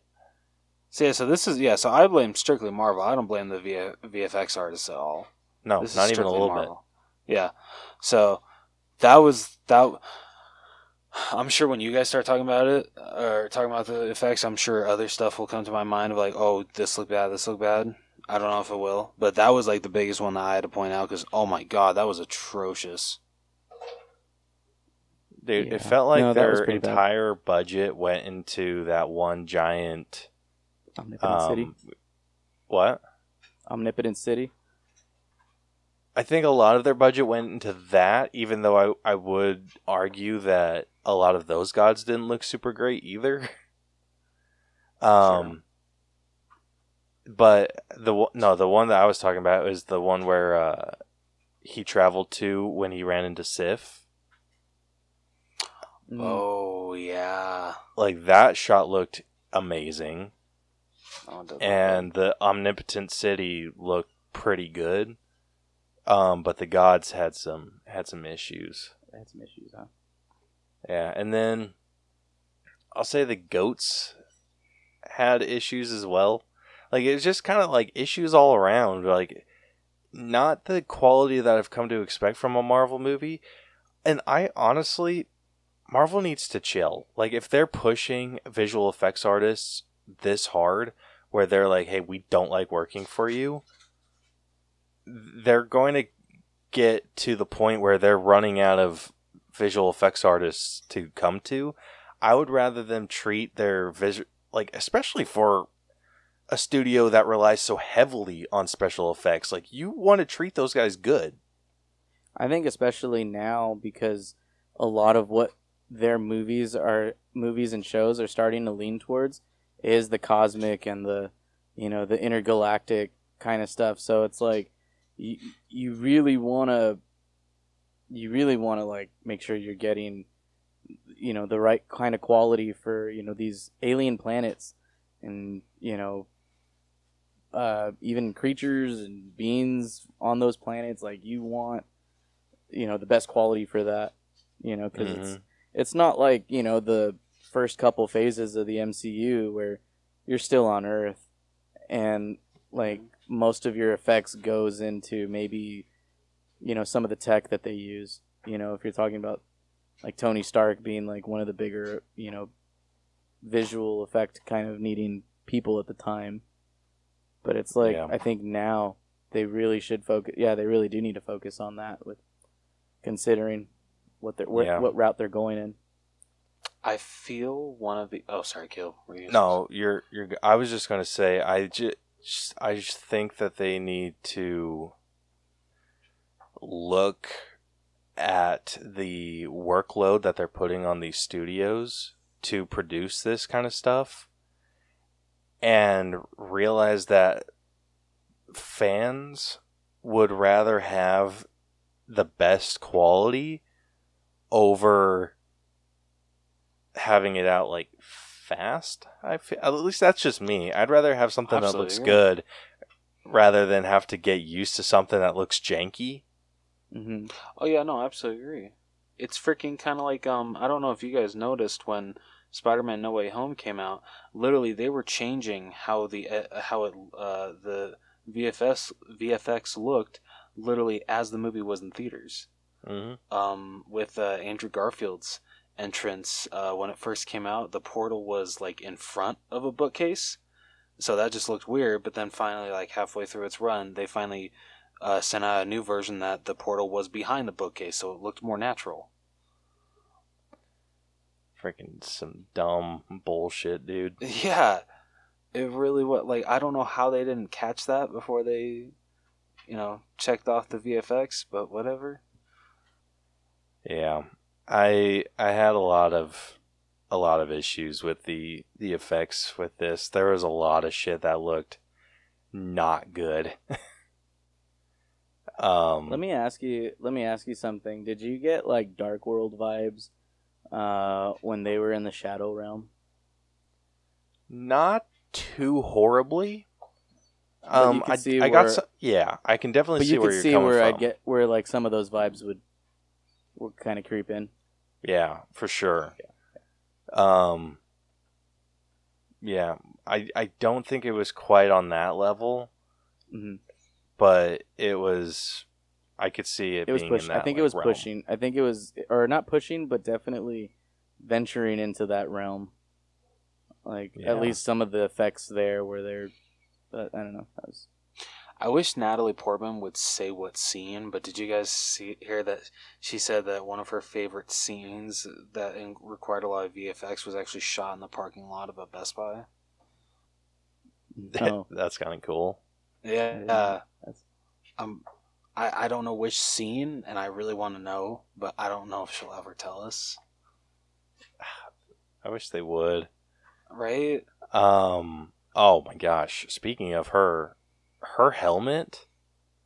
I did not like her helmet. Like, Her hairstylist though was on point. yeah, but her. Bitch. Just got bit by a red ant. oh shit, are you okay? Yeah, I'm fine. Um.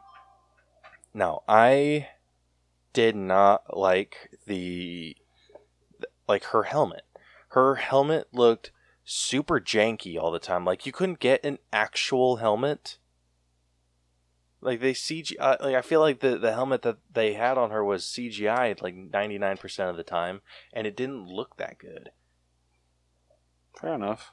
It it, it looked like it was. It kind of had that Green Lantern effect. Oh god. Okay. I I mean, to me, I didn't think it was that bad, but I can understand where you're coming from. Yeah, not not the biggest fan, and so unfortunately for me, I this might be the first time in a long time that I've I've rated a something within within the MCU this low. I'm in shit. like the mid 70s for the effects. It was Damn. not great. So I think I'm in like 76. It I had way too many issues for for me to be like Yeah. for me to let go of. Yeah. Like there was a like story like I was able to kind of set my my issues with the effects aside uh, for like the the sake of watching the movie because I'm like okay whatever like they're doing the best that they can but there was a lot of stuff that was would pull me out of it like oh that looks like shit like Fair. there was a lot of stuff like that and it was just with with everything like when when Jane was flying around and fighting people like it looked super duper fake. it's just I- they're not putting as as much effort into it as I feel like they they need to, or like we just discussed, they need to stop rushing these movies, or just maybe more or less just apologize for for the janky. So-. Sorry, go ahead. Go ahead. no, that that's that's about what I was. That's it. So I'm I'm slightly higher than you with the effects only because again I'm I I throughout the whole movie was just in shock and awe like with how much they brought into the movie like from the books or from the comics that like something like Omnipotent City like was really cool how they brought it into like in, like brought it to life on the screen. Um and then another thing like in the in the movie and in the comic so like in the comics thor makes a comment that like um you know this new wielder like even uses mjolnir totally different than the way he does. Like it's it's noticeably different for them. And it, and like in the movie you know jane like you see how she like it goes and to different pieces like a bunch of different pieces and she's using it totally different than what Thor ever was able to and never did. I think like showing her fly like I'm trying to think of the times that we've seen him fly and it didn't look that much different but only because I don't remember seeing him fly and like like kind of do like was it him like like in the at the beginning when he flies through that temple and and busts uh you know a Captain Marvel you know like you don't really see that often in the films that he's in. You know he's usually just using the hammer to like fly around but we don't always see it either. So I think they kind of showed her like just to show that difference a little but I mean that's that's just me. I I, I wasn't it didn't it didn't bring it down for me um but I think I think that's why my score is a little bit higher just because of how they brought all that to life so I'm honestly I'm at an 80 with with my effects All right, Rose. You know, I, I I'm gonna meet you guys in the middle. I'm gonna go with a 78, um, because I honestly agree with both what you guys say. I really can't argue both of your points, so I'm just gonna be the middleman and meet in the middle.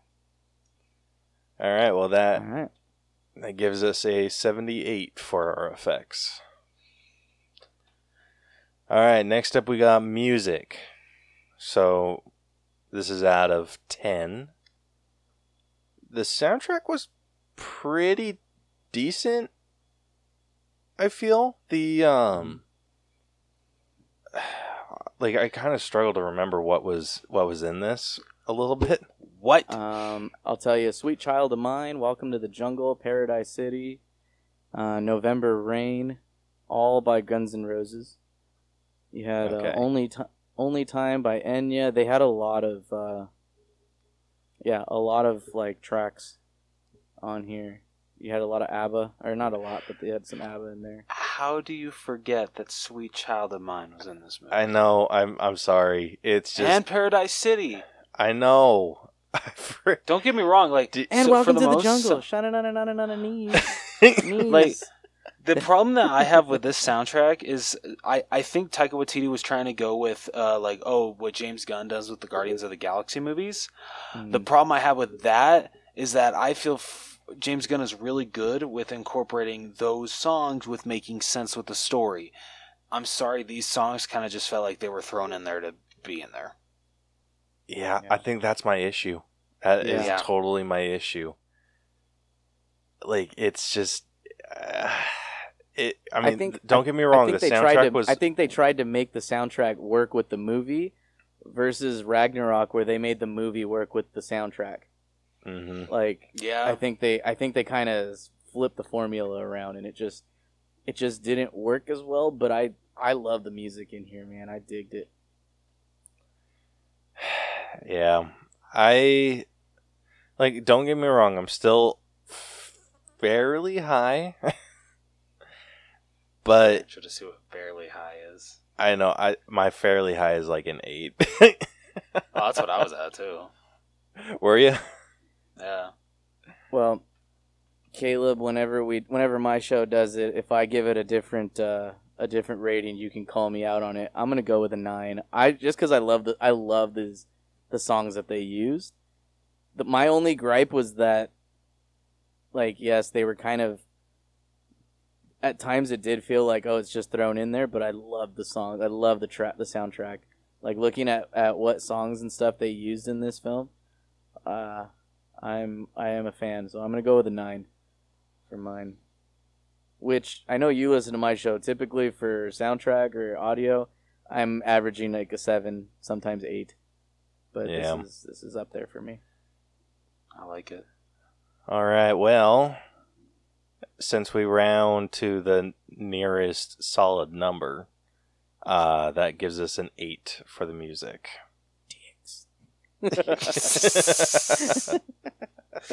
Sorry, we don't make the Damn. rules. Well, we just made the rules. We yeah, I was just gonna say, enforce wait, them. we do. It's like, All well, right, we next did. up we got costumes, and for the like the digitally animated ones, like we can talk about like the character design and whatnot. I it's a tough pill for me to swallow, but I was really hoping that they would make Gorr look like he does in the comic. Um, I know the reason they didn't was because literally, if you get a comic um, image of Gorr, that character, and you put it side by side with the Harry Potter, you know, Voldemort from the Harry Potter films, it looks exactly like it. I understand why they couldn't, but God, did I wish that they that they did, because he is such an amazing villain in those comics, like from design to uh, you know capabilities and and even his dialogue. He is freaking amazing.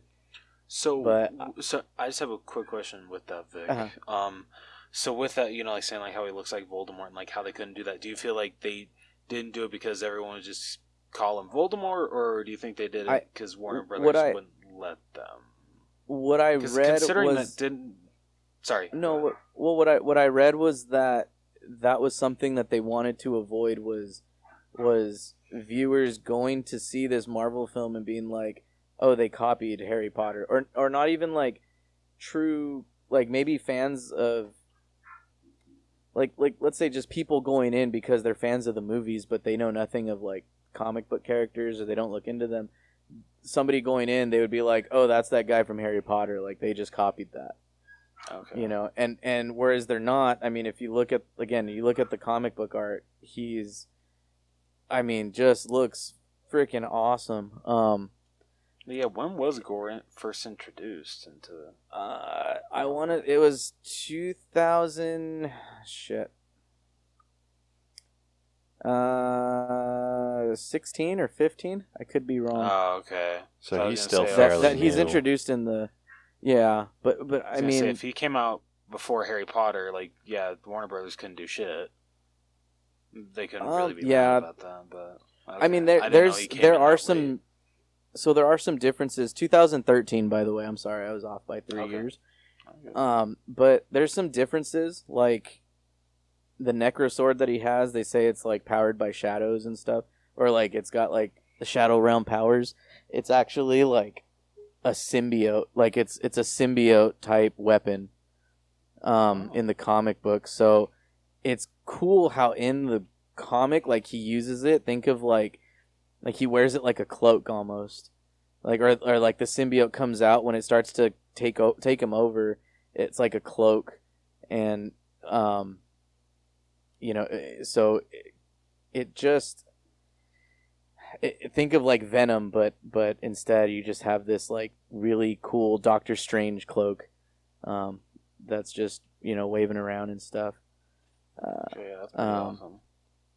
but again Yeah. like here i'll i'll see if i can totally send you guys- understandable why they wouldn't be able to pull that off with Gorr but and even though they weren't able to get like complete comic accuracy I think they did the best with what they could making Gorr intimidating like with the scars on his on his head and everything and just like the crazy eyes the messed up teeth and and all that that good stuff. His smile is like the thing of nightmares. dude no shit. And and he has that's the thing too is he has in the comic he's got like these crazy sharp looking teeth. Um and and i mean you think of voldemort he's like the same you know what i mean? Like he's i'm gonna watch are you guys i'm assuming have our uh what's it called? Our messenger or you have messenger open because we're on this chat but i'm gonna send this really quickly to you guys um, so you can kind of ha- see what he looks like in the comics because it's freaking amazing and they they like let me see here um Yeah, It's really I've seen cool, a couple pictures of him. It's just I've never read the the book.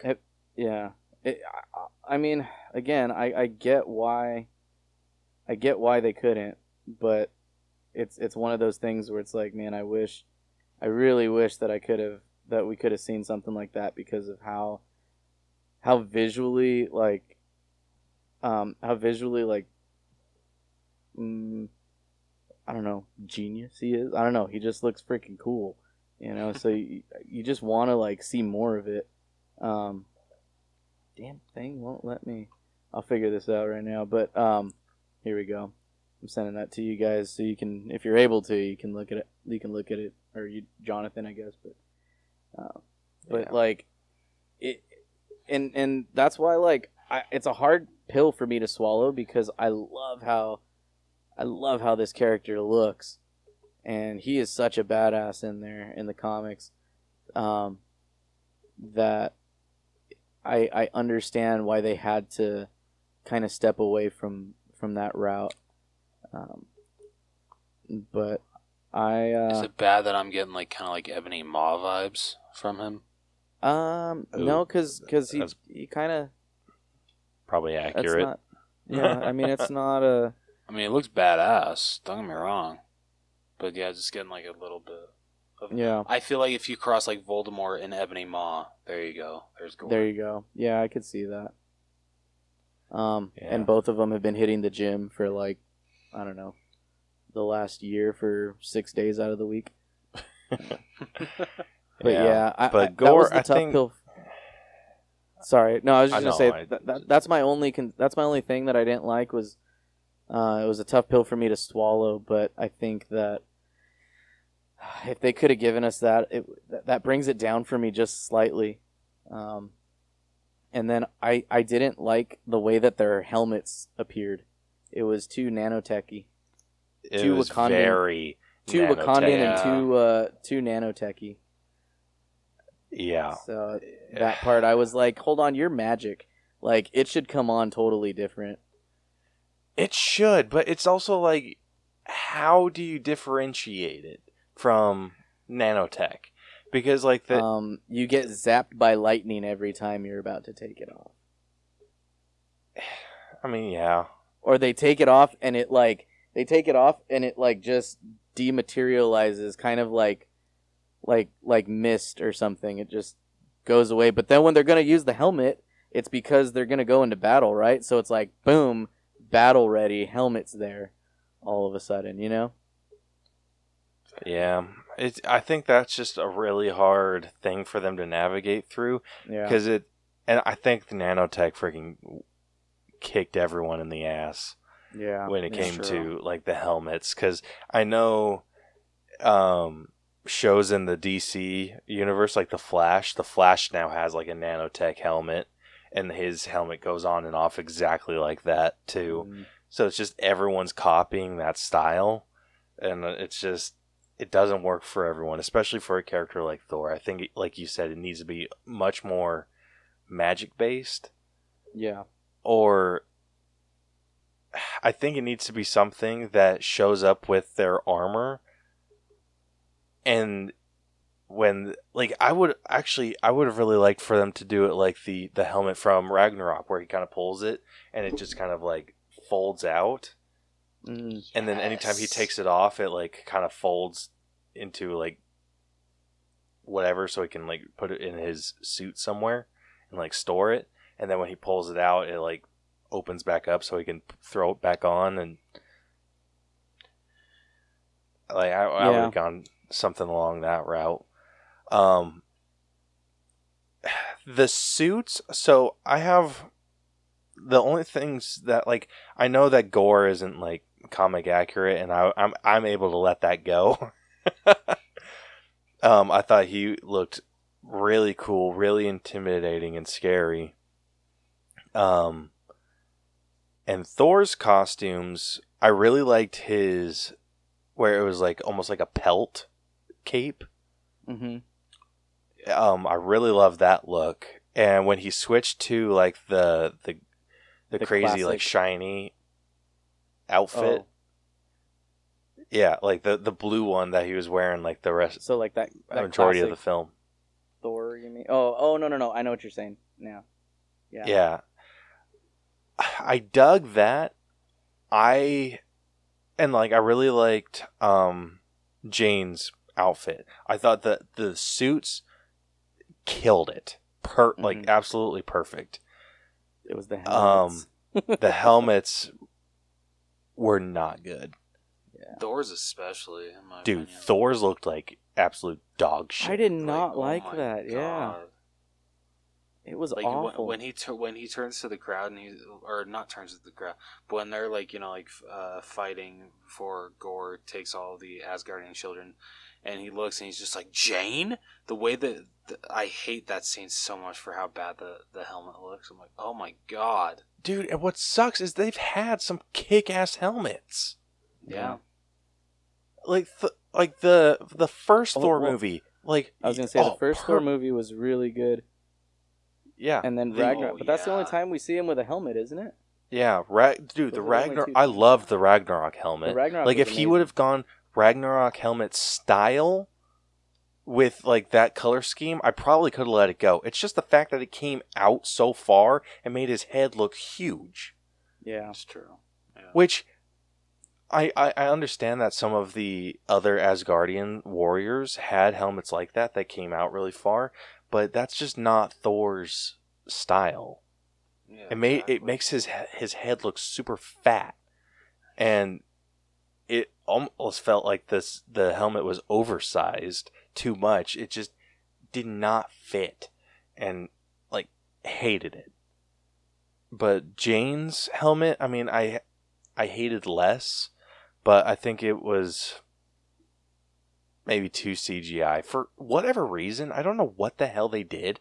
Every time she put on her helmet, she looked more like Darcy than she did Natalie Portman. I mean, you're not wrong. yeah. like it's like something No, in her I eyes agree. changed, and I'm like, that doesn't even look like Natalie Portman. I agree. Yeah. so Um, I mean, that's that's what dro- is dropping the the costume score for me a little bit.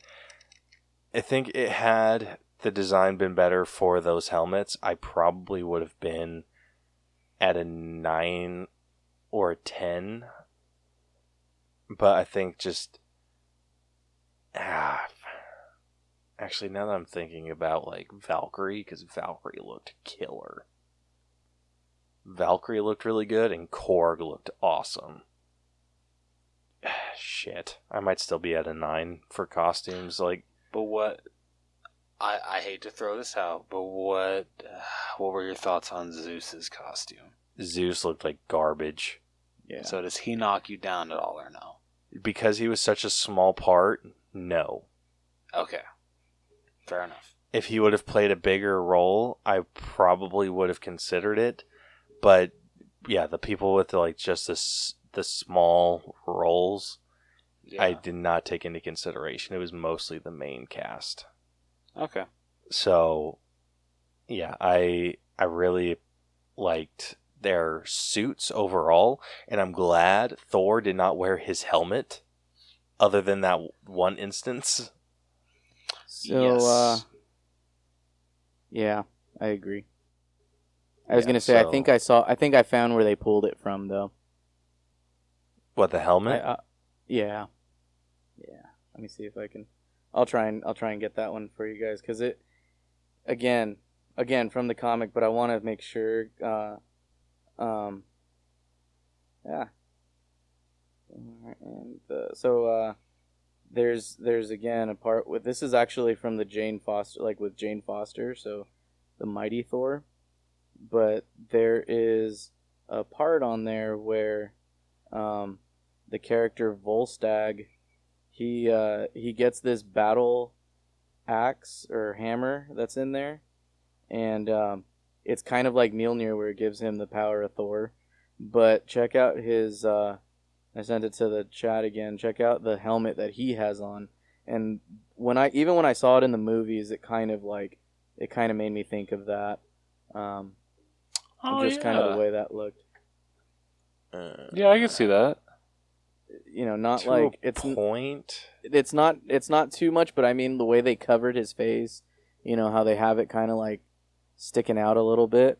Yeah, I mean that Um, one still has like the feathery look. Like this was just straight up like Right, right, cowl. yeah, So I But yeah. think even even taking into consideration the helmets, I think the suits make up for it enough. On top of Korg and Valkyrie's outfits. And then I think just the other gods in general too. Like even like Zeus, like yes, Zeus knocks it down if I'm like taking into consideration all of the extras, but there was enough good costumes to just kind of outweigh the bad ones. That's So- fair. That's putting me at a 9 for costumes. hmm You know, I can match that. Um, I am too. Hell yeah. I will see your nine and give you another nine. All right. Well, that averages us out to a 9 for costumes. So last up we got our own personal grade. Who wants So- to start? Do you want me to start? Yeah, since you're signing us off. Okay. So overall, I'm sorry to say this was not my favorite Thor movie. Um, the direction that I see them taking Thor in, I like, but I don't love. Um, and just it, it was just way too comedic when it needed to be serious in some parts. So, with that, I, I'm going to go a 78. Oh, damn. yeah, I'm sorry. All right, Vic, where are you at? Uh, for me, I I didn't like it as much as Ragnarok. Um, but because of how much, again, I've been, I sound like a broken record, and I'm sorry, but because of how much they, you know what? No, I'm not sorry because I always hear Caleb like, you know, uh, straddling the line of this is he wants more comic accuracy. So I don't apologize. I take it back. Um, but because of how much they pulled in from the comic books, like uh, it it still brings it up for me. Um, so for me, I would say it's it's at an eighty five, and that's that's probably my lowest that I would go. And I I, I don't want to go any higher only because uh, I feel like there are some other issues with it that we've already talked about that um, if I go higher, that's my own bias. That's my bias coming in into play. So I want to Well, keep this is as- personal as- score. so oh, so then fuck it. Then we're gonna go with uh we're gonna go with an uh, eighty-eight. If it's personal, then all right, we'll go up to Oh, the eighty. fine. That's as high as I'd go. yeah, I'm not quite up at like an 88, and I'm not quite as low as an, a 78. I'm like somewhere right in the in the middle. I'm I enjoyed So, this uh, movie a lot because of the it. con. What? So an eighty-seven, got it. I'm kidding. I'm no. I I enjoyed this movie a lot because of the connection that I was able to have Mhm. For the villain and and like the story that that Thor went through. Mhm. and I think that helped with my enjoyment of the movie. But it it felt very departed from like what I typically have come to know and love from an MCU film. Yeah. And I feel like I've enjoyed the new stuff, like in regards to like Eternals and Shang Chi and and all that, way more than the stuff that's come from like past like stuff we've seen before. Like Yeah. so it's just it, it's really really really tough for me to like walk that line hmm of hey like oh like I had a good time watching it like there's no doubt about that and like I definitely want to watch it again because it's like it's it's a funny movie but as an MCU film it's it just not not the best and I think that kind mm. of soured my taste for this movie so I'm I'm going to sit like right in it like an 83 okay, No, that's not bad though. That's not Yeah. terrible. All right, well, that averages us out to an 83 for our personal scores. Um, and that concludes this breakdown and the final All Bros and Crash and Taz letter grade for Thor Love and Thunder has come to a B minus.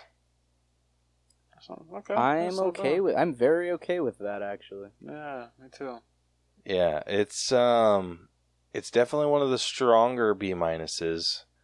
Um, but it's a B minus nonetheless. How So let's see where this how- how movie ranks up.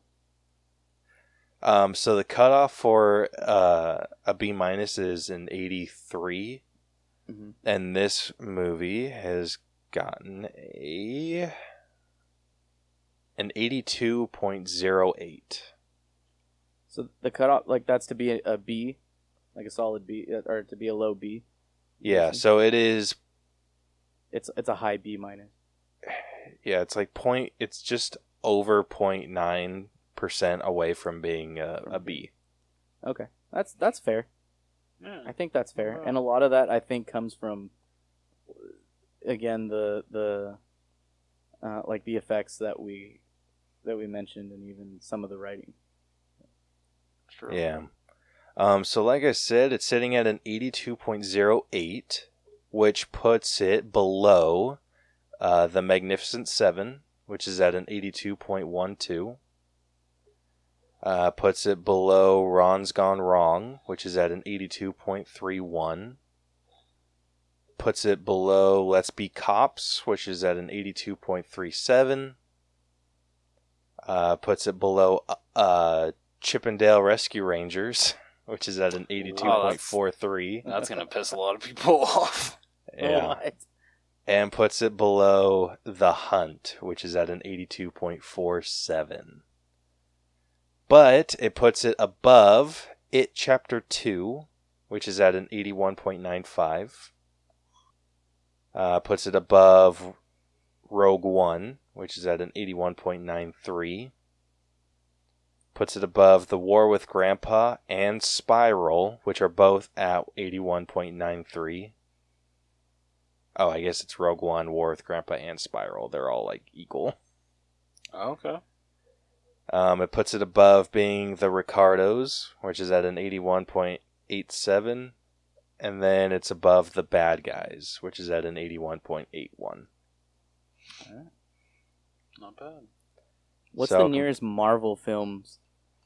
Marvel film or Marvel related? Marvel. Okay, let's do Marvel related. What's the what's the nearest one that it's that it's above, and the nearest one that it's below? okay. Um, let me find it real quick. Sorry, I didn't mean to like give you more work. But No, you're good. I'm just curious where it lands.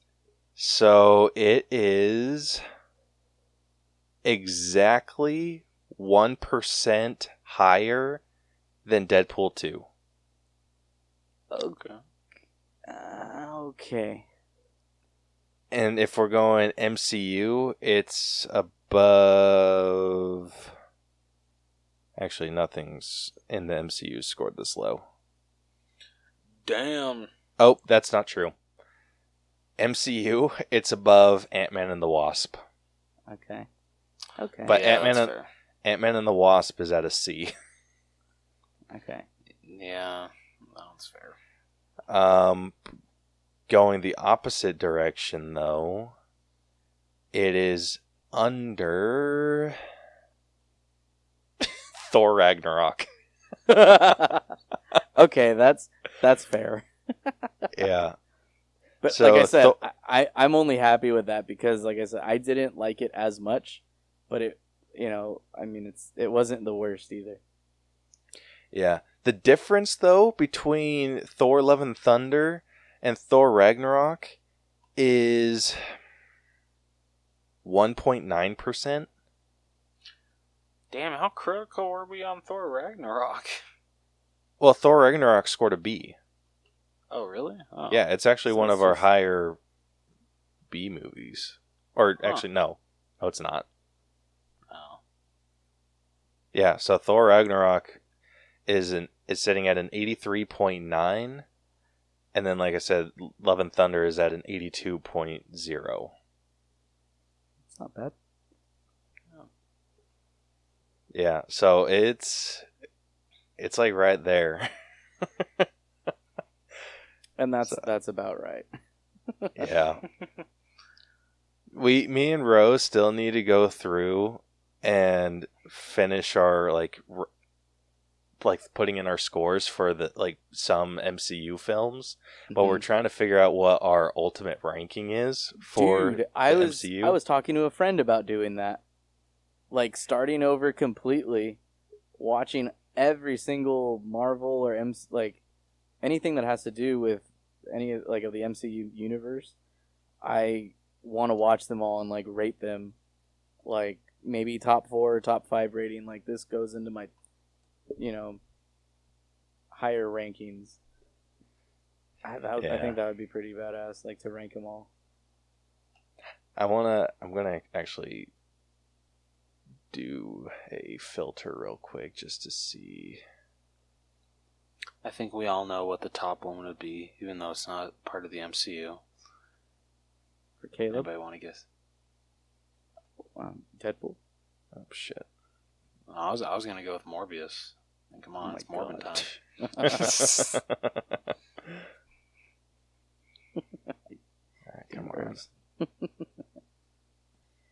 Uh, but yeah, man, I while you do that, I'll just I'm just gonna ramble. But I I freaking like this film. Like I, I like what they did with with everything, man. So I'm I know I know I know Rose, you're not like super. I know you don't really read comics too much, but like I Caleb, man, I'd I'd say if you're already on there, um, check those out. I think I have it bookmarked on there.